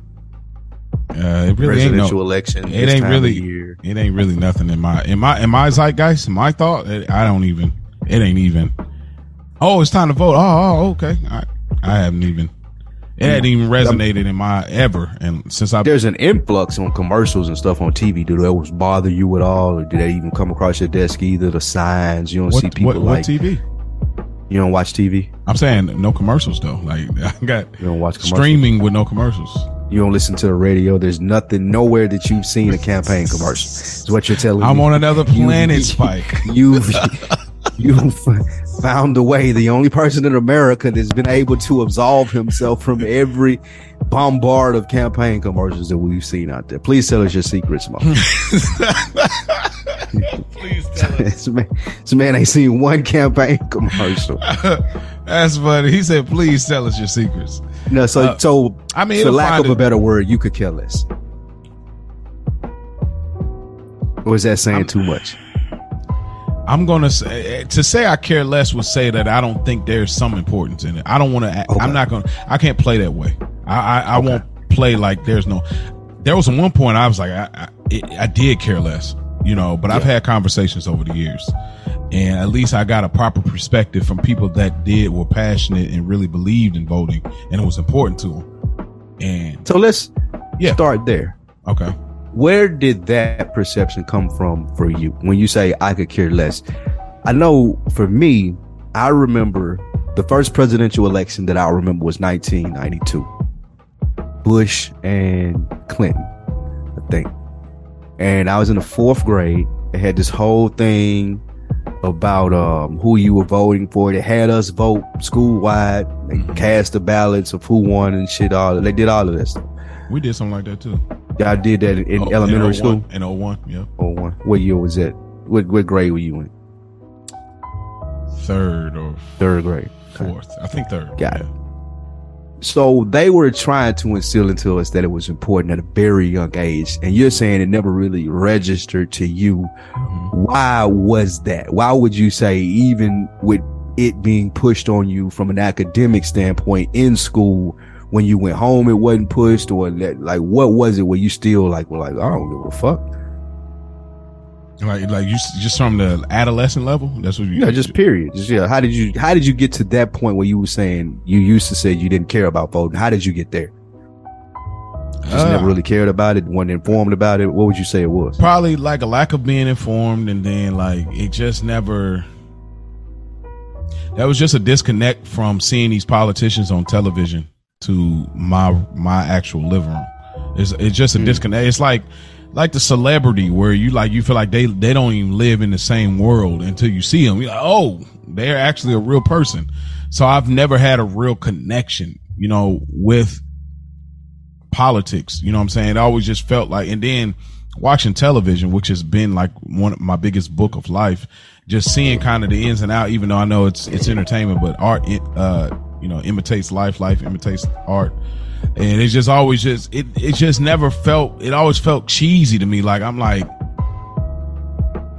I just never believed none of you niggas. Like, that's just how I always felt, bro. Like, it, it didn't matter which side it came from. I don't believe none of y'all. Like, I just don't believe you. Like, you don't, Don't nothing believe they they have your best interest, or don't believe they're saying anything that's true. both. Both. both. I'm not saying it can't affect me in a positive way or a negative way. I just never believe y'all cared about me. Now, does that does that uh, say, hey, well, you still should you shouldn't vote because you don't feel like they don't care about you? No, I'm not saying that, but I am saying I never cared enough to give y'all my vote. Uh, That's so it. no one has ever really done anything that's influenced you for you to be like, man, I'm going to vote for that nigga. Like that nigga sound like he finna change some stuff. Facts. I'm going to vote for him. Nobody's ever done that for you. Facts. Okay, that makes sense. That makes a lot of sense. And I think that's what a lot of us struggle with in that sense. So we're How waiting you- to be. Well, how did you get to the point where it was important? Like, I mean, I make, I don't know if you grew up where it was, or you was around other black people where it's like, ah, I don't care about none of that. They don't affect my hood. They don't affect me. Like, or I don't care about it. Like, how did you get to the point where it became important to you? Cause I, I clearly know it's, it, it means something, something to you. Um, listening to podcasts. There's this is a podcast called um, Civics 101. And they take like 20 minutes and they'll tell you just the different aspects of government, how they work, what they do, how it affects you personally. I wouldn't say that I was this adamant you should vote person here up until recently, really. Like it, it didn't come into effect with Obama or anything like that. What's but I did realize how much you voting plays a role like on your everyday life. The perception was like what you said earlier, like this shit really may not affect me, or if it does, just barely. However, I'm of the impression now, just knowing more, learning more information, like it all matters. Like you can't sit out two years, only vote for the president. You can't not participate in local politics because it's going to matter with the taxes that you pay. It's going to matter what you get pulled over when you go to court, when you're renewing your tags, when you sending your kids to school. Like all of it comes to or from that vote. You being able to know what's going on, you being able to challenge stuff that's going on. So you have to have the information. I'm You an believe that? information driven person. Do I believe what? You believe that your vote matters. Yes. At least from a local standpoint. Okay. Now, locally, And- that's different to me. Yeah, that's what I mean. I'm I'm starting there. Like Okay. I ain't even considering. I'm talking about taxes, gas, school zones, uh, like stuff that's directly affecting you. Because people will be under the impression Mhm. that it's all like you're saying with national election, like the presidential election. Mhm. That probably affects you a little less. However, you get into practice doing the every two years. Because you, you, however, yeah, I do think it affects. To your question, yes Okay. because I know like the civics of it, like uh, your taxes and stuff going up, the percentages that you're taking, it, it matters in the long run. And also, when we're talking about how we're treated and how we're represented, the only way that we'll get the proper representation and treatment is if we know, for lack of a better word, the politics of the situation. So we can sit back and say, oh, this doesn't affect me. This doesn't matter for me. And they're not talking to me or I'm not represented there. But that would be, in my opinion, is because you're not active. You, you have to get active as a group of people in order to be represented in politics. It ain't to just be a representation of you there because you're in the world. Like just because it's this many percentage of black people, it ain't to be that many percentage of politicians that are black that comes from when people are participating. When you're putting the people forward who you feel like would represent you the best. So I do feel like the lack of participation leaves us with lack of representation. So we keep going in this circle where we're saying, oh, well, I don't see anybody or no one's doing anything for me. But that comes from the lack of participation on the front end. To that, you say what, Mo? But I still think that it's like we haven't had. When have we had black men like ourselves what? locally or nationally. Like when have we had black what? They do that what? we connect that with run we, or what? What do you mean? That run and and actually are elected. You know what I'm saying? Like they actually get the role, the position. Like cause we we love Obama. Of course we love him. He's first black president. But like when do we get a black man like us that we know no, they came up like we came up they when we some, start participating like we would have to participate uh, right? but but i think it's i think it's i think it's deeper than that though. I think it's it's things that we just don't govern for lack of a better term in our community and neighborhood in regards to like upbringing our children saying like have you considered getting into politics? Because they may be growing up poor and all these things, but we can expose them to things, but that ain't even on our mind. And maybe it does tie into like participating. Like you're saying, it's like if we participate, we know the importance, we can trickle it back down to the youth and mm-hmm. trying to, hey, put that on their mind. Maybe one of these young boys, young women can get into politics and maybe we can have somebody that came from our neighborhood, came up the way we came up, that we know they really represent us. I don't know, but I just feel like I've I in my lifetime haven't seen somebody that I I was like, oh yeah, he definitely from the cloth. He he definitely know where we coming from. Like they try to I've use. seen a dip- couple politicians that I may have felt like that way with. But what to your hmm. answer your question? Actually, I don't know if I had. But to answer your question, I don't even think the participation would start there with telling the kid, hey, well, you can be a politician or president of the United States. When I say participation, I mean just even in general with not being aloof within your community. I know that it's a const- like it almost seems like a constraining thing or like we we do so much already. When I'm talking about participation though, I'm just talking about even being present within your community where people know they have to consider your opinion. Like too much we're like, oh, well, that doesn't have anything to do with me. Why would I go to a council meeting? Why would I go to that school board meeting? Why would I go down here, raise my hand, voice my opinion about something when they're not checking for me anyway? Or I don't have the representation up there. There's no one up there that looks like me. They're not going to understand what I'm saying with that mindset, how do you get someone up there that will understand what you're saying? How do people even know that you have something to say if you're not participating? And that's what I'm talking about to your point. We have to get or wrap our heads around participating just in community stuff before even getting to the politics. So the politicians will understand that what we are asking for or wanting or the things that affect us, we're serious about them. And I ain't saying it wouldn't. I'm just saying we need a better representation community within, not starting with the politicians. Like it has to show that we give a fuck and we're going to do something about it as well. I don't want to sound like pull a bootstraps up conservative dude either. I hope people aren't taking it that way, man. I'm not telling black people to fix themselves. I'm not doing that. However, there is a level of participation that is required for you to get the accurate level of representation. People got to know that you're going to be here. You're going to show up. You're going to voice your concerns and opinions and you're going to be a force to be reckoned with. I ain't got to be the politician, but I'm going to be out here in this crowd every week, hand up. What are y'all doing to better this in my community? There ain't a lot of that within our community. You're Would right. you agree or disagree? I agree with you. Absolutely. You're right. You're absolutely right about that. But I, I think that why that is is because it's just like we're constantly being pumped, pumped? in our psych pumped mm-hmm. in our psychological process that we don't mean anything. Yeah, sure, you got to shake that off and understand like, yo, that's just entertainment. Yo, that's just the news. Yo, that's just politics or whatever it is. but we're constantly being pumped that we ain't worthy. We ain't good enough. We don't matter. We get killed on TV and they show us like they still get off. We get, we get this, the, the music that y'all let promote. We like, oh, we only good enough to be ratchet. We ain't good enough to vote or it don't matter if we vote or you, it's so many, I just feel like it's so many things. And I'm not saying that that makes it true. I'm saying that this is what holds us back. I feel like for those who don't take those steps is because it's like,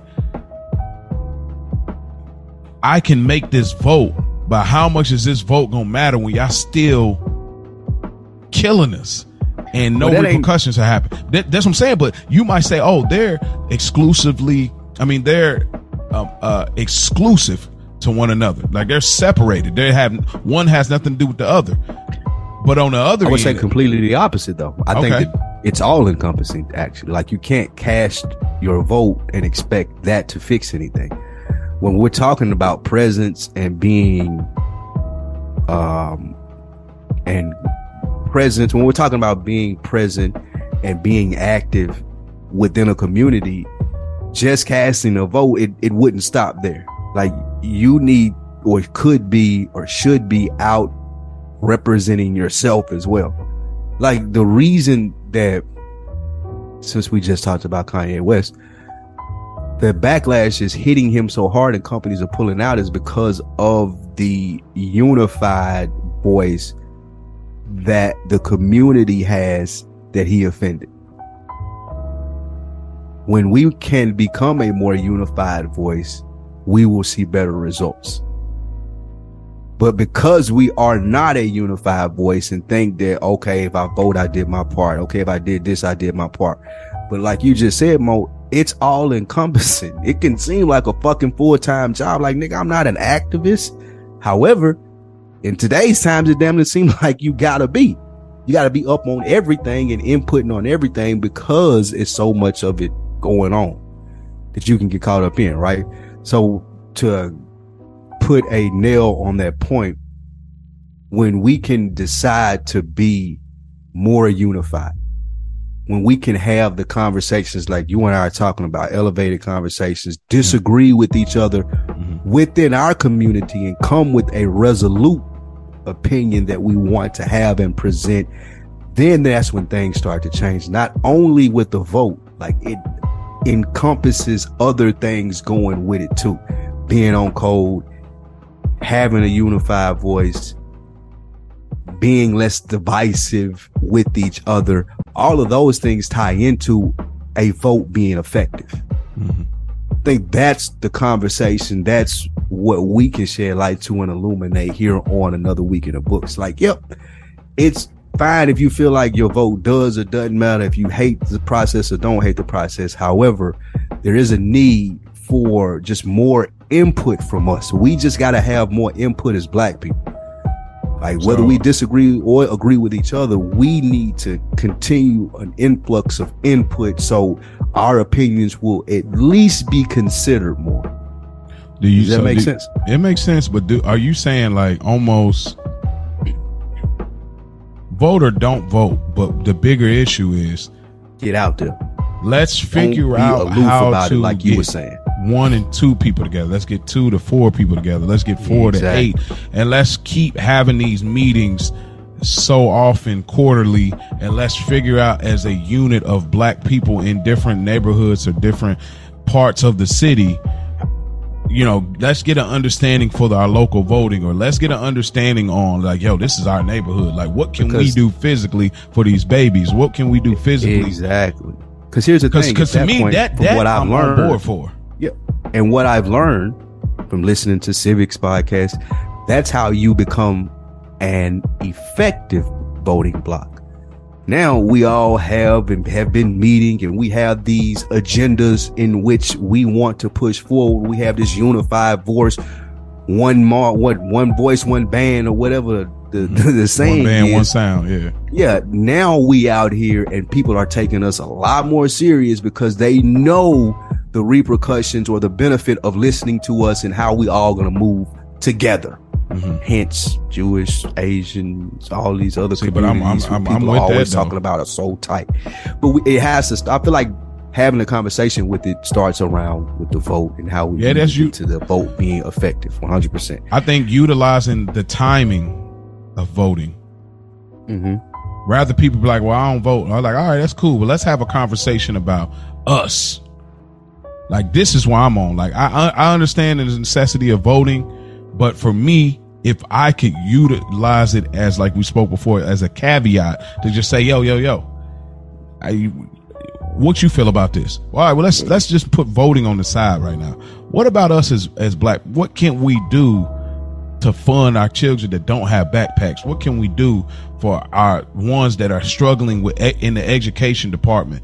Do we have people that are, you know, really trying to build that unification for us, like Asians do with their restaurants and with their businesses, like uh, uh Arabians do, like you know, uh Haitians do, like all these other ethnicities. So I'm here for if around the time of voting, we can just use that as a backdrop for let's build community, let's build unification.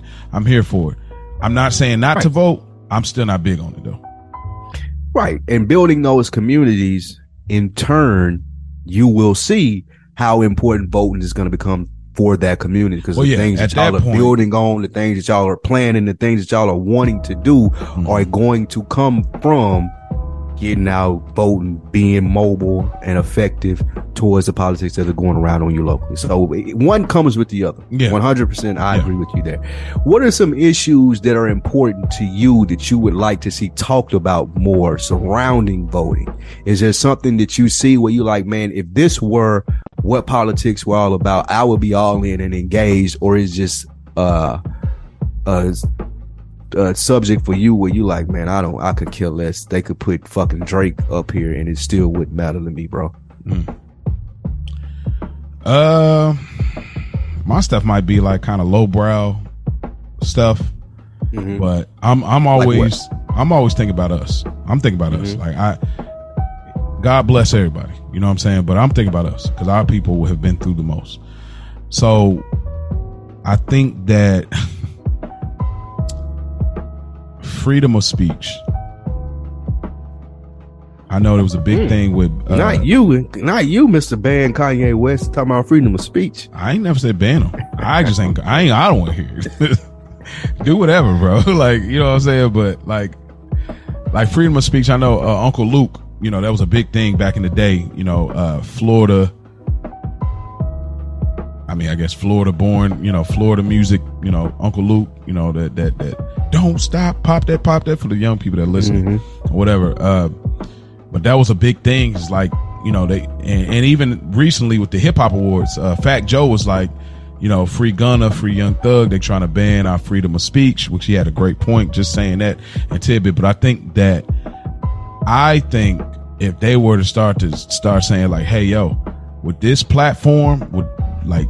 I don't want to. I don't know how it needs to be, but I think it could pl- apply with rock music too. But like some kind of way was like, in music, it can't be spoke this way.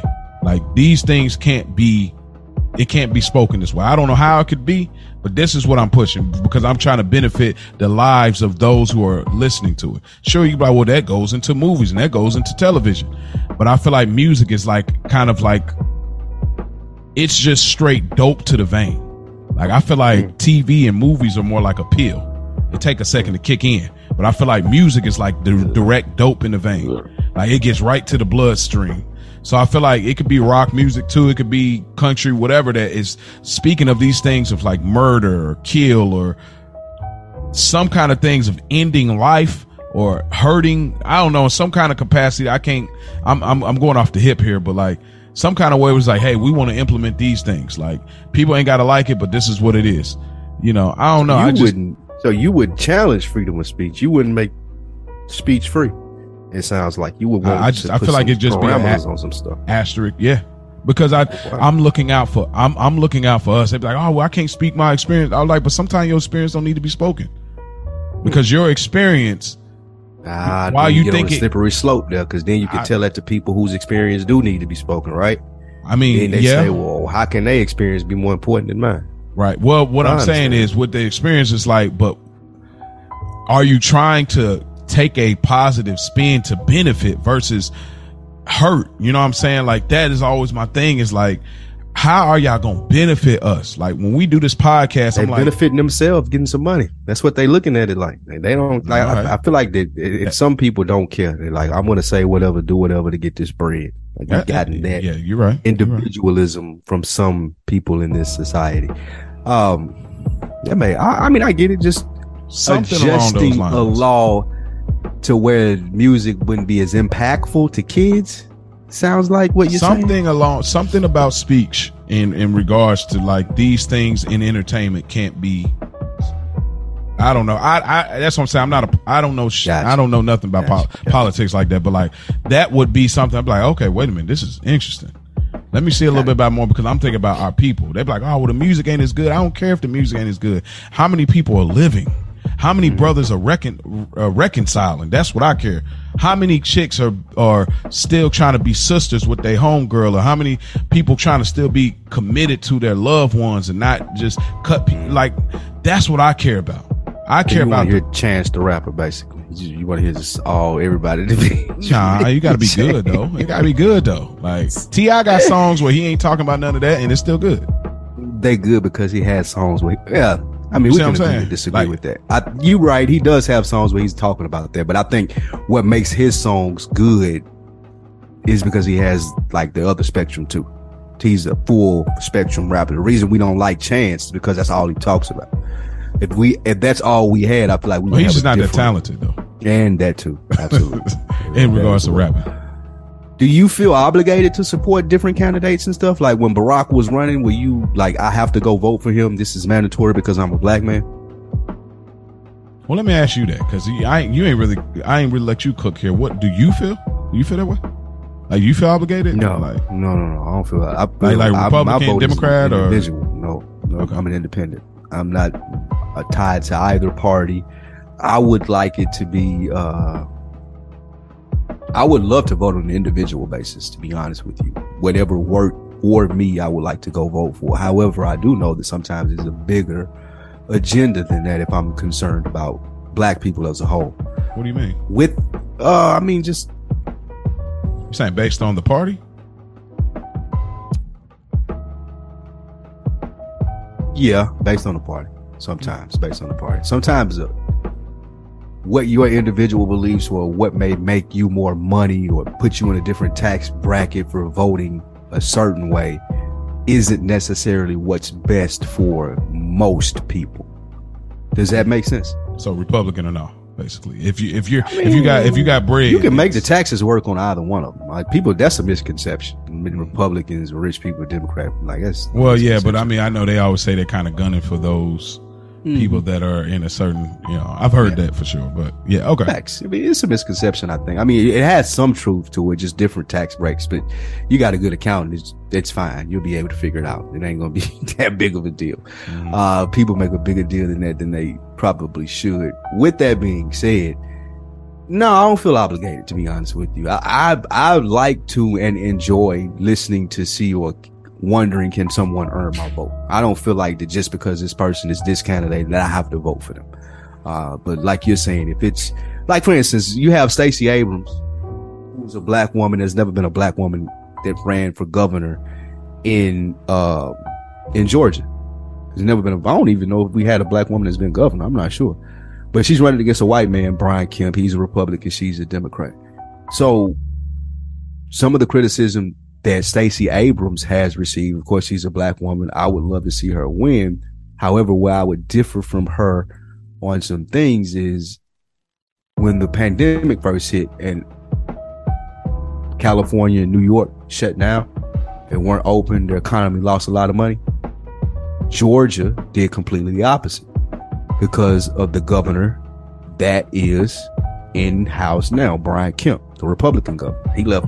It was jokes all online. Like Georgia was wide open. People was like, "Well, I can go to Atlanta. It ain't no, it ain't no pandemic there." Like he left the economy. He let it stay open. That helped people in Georgia, right? So like people, a lot of people didn't lose their jobs because they were still able to go to work. In California and in New York, their economy took a hit. A lot of those people who weren't able to go to work lost their jobs. A lot of those businesses got shut down. That wasn't the case here in Georgia. Now, from a logical business standpoint, when you hear that, I agree with the process that he took. Right? I, I agree with him not shutting it down, having it wide open, and people not losing their jobs and were able to make money doing probably one of the most horrific things that happened in our life.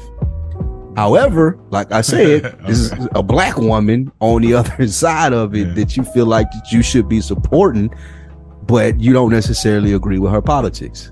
So, How many, how many lives should be sacrificed for capital? how many lives should be sacrificed for capital? what do you Because it- mean? I don't Because he's saying, understand "Oh, we ain't shutting nothing down." It's like, "Oh, okay." Yeah. So yeah, let people just keep coughing and sneezing on each other. We're gonna keep getting this bag. Oh, I mean, that's what you're saying. Like, but that didn't happen though. That's the point. what Like, the number? was- the numbers were low in Georgia's. they weren't they were the same like new york was the epicenter so the numbers Okay. were higher in new york i know i'm not sure. well, sure I mean, that's right off the coast too. So it's like, Ah, now we adding variables in there like i say all i'm where saying think is people from over there? people were able to continue to have their jobs and make money like that was big for the economy that went a long way for people in georgia like that means a lot so do you weigh that versus oh i want to see a black woman in this position even though i may not agree with the actions that she would have taken that may have made me lose a lot of money like which one do you put first See, that's what always makes it hard. It's like, see, Mhm. I guess if voting was law, then yeah, I had to pick one or the other. You know, it's like, but the fact is not. It's just like you come here.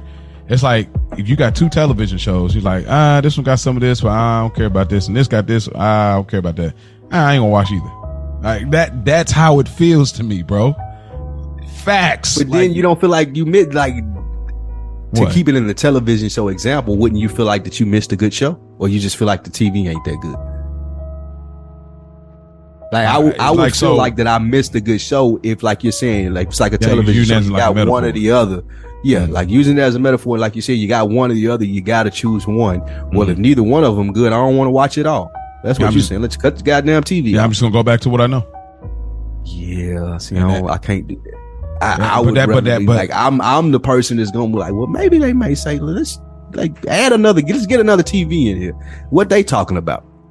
So I'll It- vote it's just- it- not. I would vote third party. Like I voted for, Okay. uh, I voted for like Gary Johnson or some shit for president. I ain't don't- vote for I don't Biden. know these. I don't know these. Like, I voted for the third party, dude, just because I didn't like what you said. Okay, I ain't so like you either just one like, I was shooting I just voted for court, the. like- yeah, I'm just voting for the, the other dude. Right.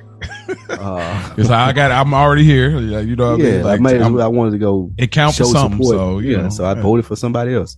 All But. I mean, with that being said, I feel like just learning as much information as you can, Mhm. and then letting that be a dictator versus, oh, I don't want to do it. It don't affect me at all. Like a fuck it.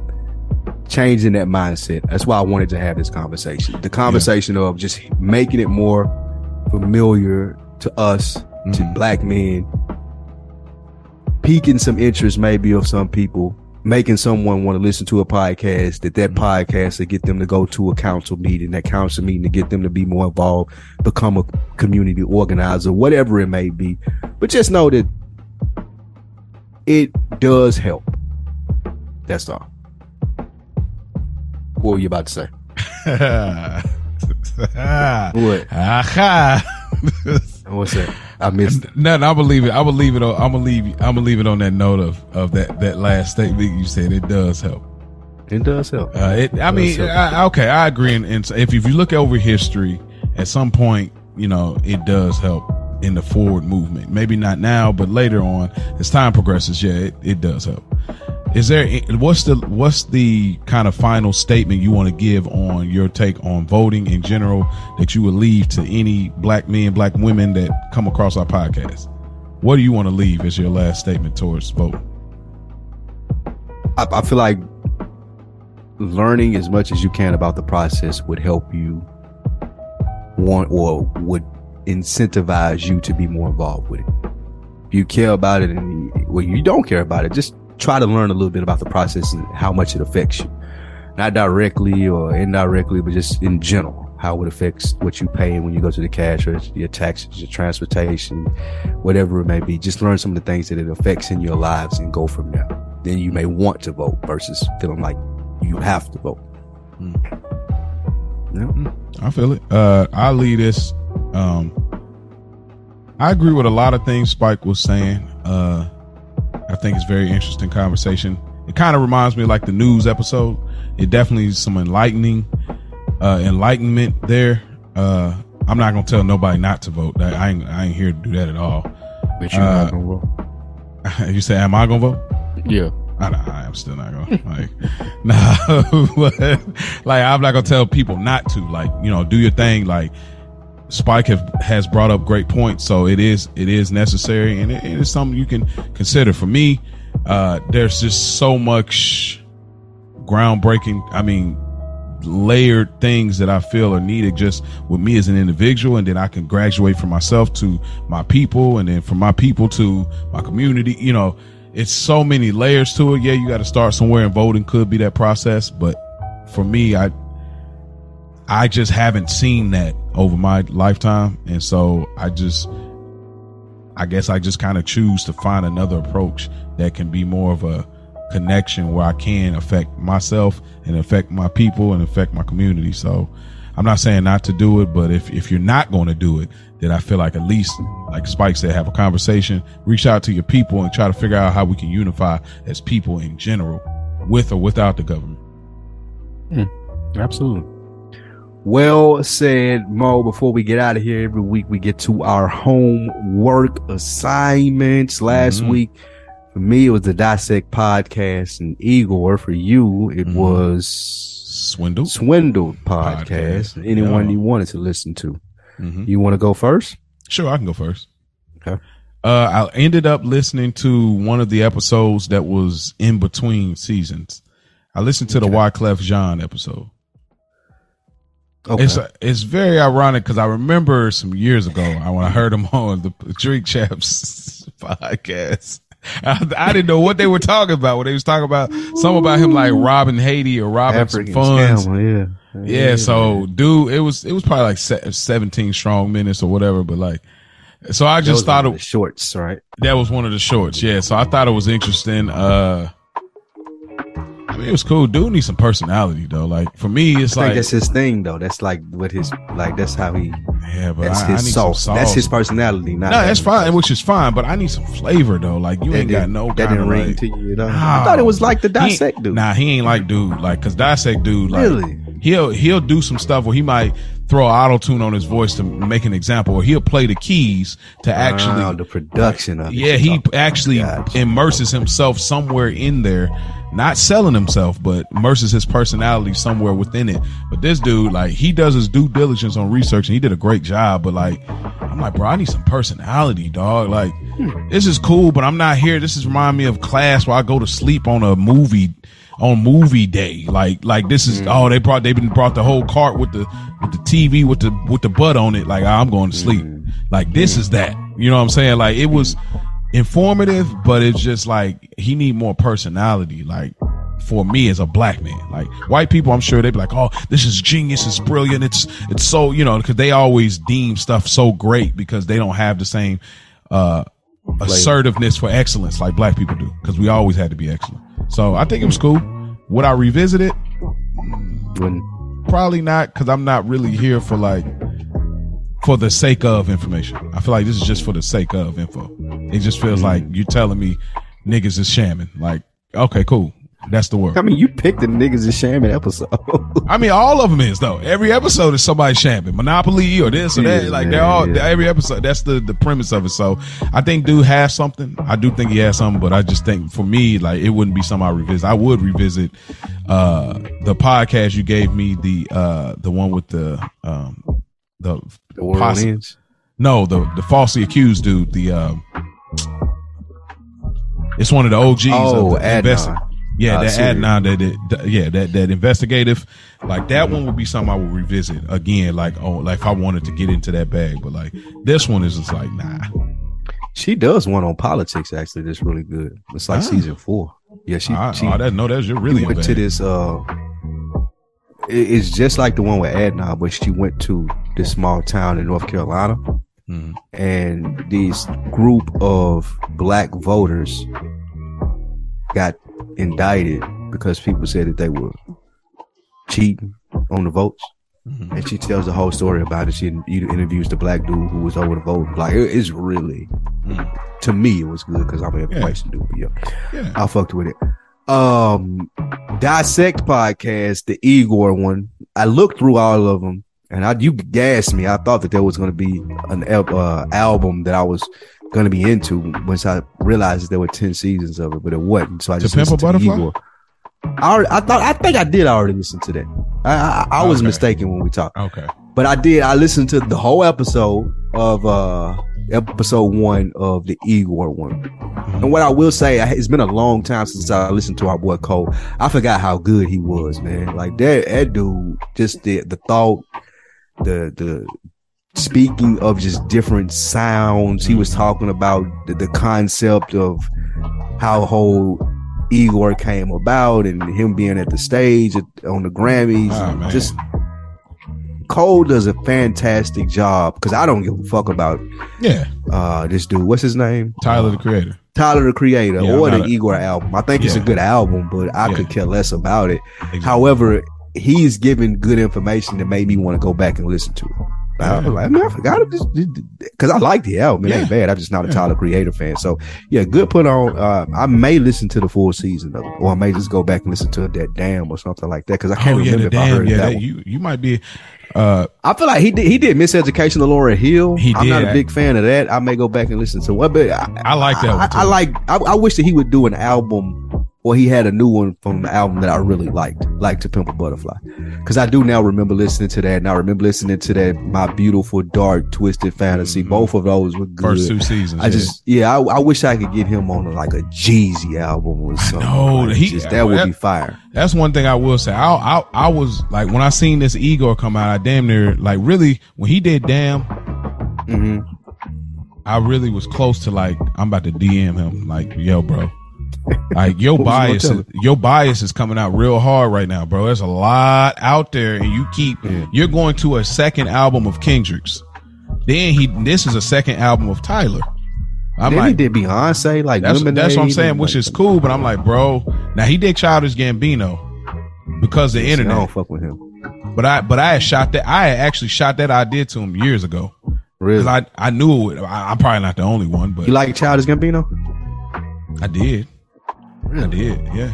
I, st- I still. Have you been watching Atlanta? I don't do Atlanta though. Uh, Why? Cause it's like, again, it's like, what's the benefit for us? Like, you just going in some like dark direction for what?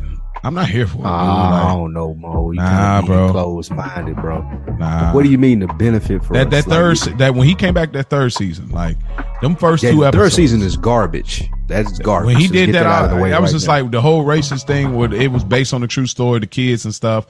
I watched that episode and I was just like, I was really pissed. And then when I got to the next episode, and they was doing like the blackface thing, which I know that is like a cult, a cult cultural thing that they do over there. I was like, I'm out. What is this? What? do- what is this? So it, it was just that season because I felt that way about the season. You haven't watched it since then. Now I stopped at episode two, season three. I was like, Same thing I did. So we had similar taste there. However, because I remember you speaking about it somewhere, but yeah, I, I, we did have the same taste, but I did uh, just for content purposes and maybe having to talk about it at some point. I went and watched this season. I think you'd be, I think you'd be back on. If I feel, if I feel like I know any of your creative process and how you consume media in any way, I do think that'll actually be my homework. Just watch two episodes if you can. so you my- want me to, so you want me to skip past season three? Yeah, I did. I did the same thing. I ain't watching. I do as soon as I figured out that it wasn't telling any story that was relevant to what I tuned in for for season one and season 2 Mhm. Then I, I stopped watching season three. Like you, Oh, I was the same way about you, but I did pick up this season and just start watching from episode one, and I ain't feel like I missed nothing. Like it's right back to where he was in season one and season two. Now I do still have a bad taste in my mouth, pause from season three, and I was a little harder on these episodes, but I mean they've been funny. Like he right, he back in that bag that he You was You think in. that? You think he came out with season four so fast because three might have not Yeah. got the? One hundred percent. Because niggas was, in my opinion, feeling that way about see. He trying to be too smart, bro. Like it's Yeah, cool. And then he, I did, I read the Vanity Fair article or GQ or whatever it was. He really rubbed me the wrong way, so I was out of there for that with it too. Like he Oh just man, you might now that article you might can send me, or like if there's an interview. did yeah he did an interview where he interviewed himself. And Oh, okay, never mind. yeah, this it was never mind. he came off as really arrogant, Douchey. really pretentious. Like- yeah, it was really douchey. He kind of took digs at um, black women. I felt like because he doesn't, he's not dating black women. And he was Well, kind because of they don't like him like that. Yeah. but he was being passive aggressive about why he didn't date black women. It wasn't that they don't like me thing, which I could see him going, but it wasn't that. But he was still being passive aggressive about his choice of woman, and I that rubbed me the wrong way as well. But again, like I said, hey, this maybe we could build something been- off of that. could Maybe so. I'll send you the article if I could find it. Right. Um, But because I feel the same way with uh, Quinta Brunson, the chick that does Abbott Elementary. Oh, okay. I got a whole theory about that. I stopped watching that because of how I felt like she does black men. Mm, Do you bro, watch I Abbott got- Elementary? Nah, I, I know he he bigged up Al- Abbott E- Elementary on the shop. He would. He would. I He could see bigged him it up at that point. because they. like, eh, this may be me being sensitive, and people said I'm overreacting to this, but I can tell this before we get out of here. You can use it as a homework if you want to, either this one or Atlanta, whichever one you like. right. But I did. Again, this is me, may just being weird, doing too much. But I saw who she dated, the the, the creator of Abbott Elementary. Mhm. And once I saw who she dated and saw the betrayal of black men that she had on the show, it, that really rubbed me the wrong way. So she doesn't date. She's black. She does yes. Oh, she doesn't The, date. the black. main chick, no, she does not. And the representation of every black on, wait, man wait, on wait, that wait. show. Go The ahead. creator yes, is black woman. yes, she's she's Okay. on the show. The lady And she's stars on on the the show, show. with the big eyes. Yeah, the short chick Quinta Brunson with the big you know, eyes. Raq from Raising Kanan is married to a white guy. That's fine. But 'Cause it ain't- I'm- I'm- she's killing. Yeah, she bodying it. I'm talking about, but But see, anyway, yeah. and and that's where I'm glad you brought that up because Yeah. it's not the fact that she's married to a white guy or that Donald Glover dates a white woman. That ain't what I'm speaking towards. I'm speaking of the perceptions that they then relay Mhm. after being in relationships with somebody who's not black. And this may again just be me, but it comes off differently. Like in this last episode, I felt like he took a shot at Issa Rae. He, well, the, he had an episode where he was talking about Tyler Perry. And one of the chicks made that comment that Issa Rae made, and he kind of turned his nose up at him. And it was like, I'm rooting for everybody black. And he had a line of like, well, even OJ? I mean, he is a murderer. And it was, I feel like that was a shot at Issa Rae Hmm. with the Quinta Brunson and the Abbott Elementary thing, there are one, two, three, three black men on that show. One of them is a substitute teacher who could be a principal. One of them is a grown man who wants to be a rapper who's dating a teacher who doesn't do anything and takes her car and drops her off to work. And the other one is a janitor who's apparently world traveled and knows all this stuff, but he cleans up the school and pushes a mop bucket and a trash can around every day. Those are the three black men on the show. Hmm. I'll let you do what you want to on how I perceive that and her dating a white man, but gotta work that. that's There's something there. You can There's something there. I feel it. It's something there. it may be, but that's just my perception of how I took it. I feel like she really devalued the black man in her writing of those roles. It may not be on her all, but it may be. I just took the wrong way and started watching it. You can tell me what you think if you want to Okay. take that up on the homework or with the Atlanta new season, whichever one. Either Ooh, one. you ain't give me, boy. You talk about a. This is a horrible or. sale. Those- Like, that that was a horrible s- sale. You definitely. what, what do you mean? it's like either You Abbott know or if I'm off or not.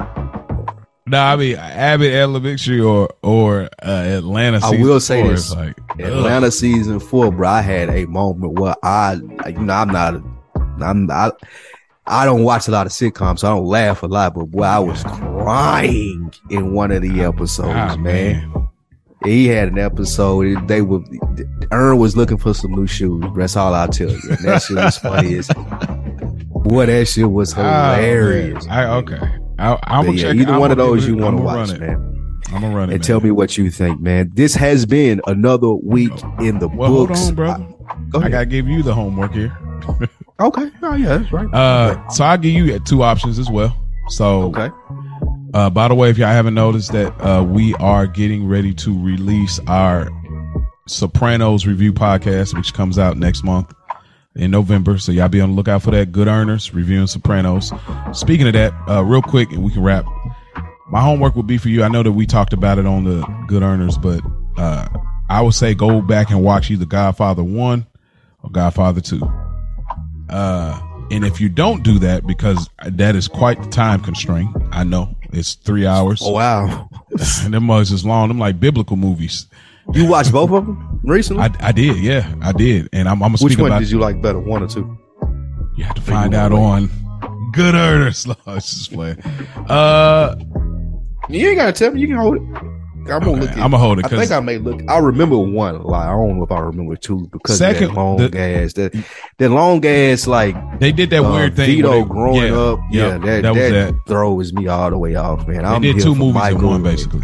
Yeah, yeah. The whole like, I remember two up to the point where like uh they went over there looking for Michael and the car blew up and shit. Mhm. And uh, cause you know, you know, I, I but I can revisit it from there.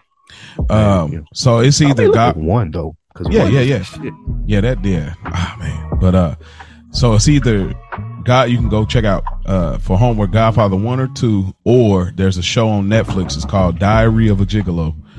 Now, the challenge with this show is it's Diary of a Gigolo. Diary of a Gigolo. Very high end, very luxurious. It's one on um, it's a show on Showtime called American Gigolo. It got your boy from um Walking Dead in there, and um, did you watch the HBO series uh City of the Night or something like? We own this city. Mm-mm. Uh, You would have liked that. But go ahead, my bad. Uh, but in, but yeah, yeah, uh, so it's called Diary of the Gigolo. So you're probably end up going with Godfather, but if you if it's like I don't have that type of time constraint, the only thing about Diary of a Gigolo is it's, it's luxurious, it's it's high end, but it's all in Spanish. So be ah, prepared. Man, Yeah, and I'm I don't never watch nothing like that, bro. I never do that ever. But for for some reason, I watched all. Of, well, I'm, I'm at episode nine. At the it's only ten episodes, but like, but the story, I really like the story, and I like the sex scenes. I think they do it well, and then I also like the uh just the the camera work that they do with it. So you know, either one of those, Godfather one or two, or Diary of Gigolo. Uh, that's my homework assignment. Spike is back in your hands, brother. absolutely, man. So this has been another week in the books. AWITB2022 at Uh, gmail.com. Send us over your emails, thoughts on the show. Go rate, subscribe, like on YouTube. Go follow the Instagram page. Another week in the books. And we'll see you next week. We Yes, out. sir. Yeah.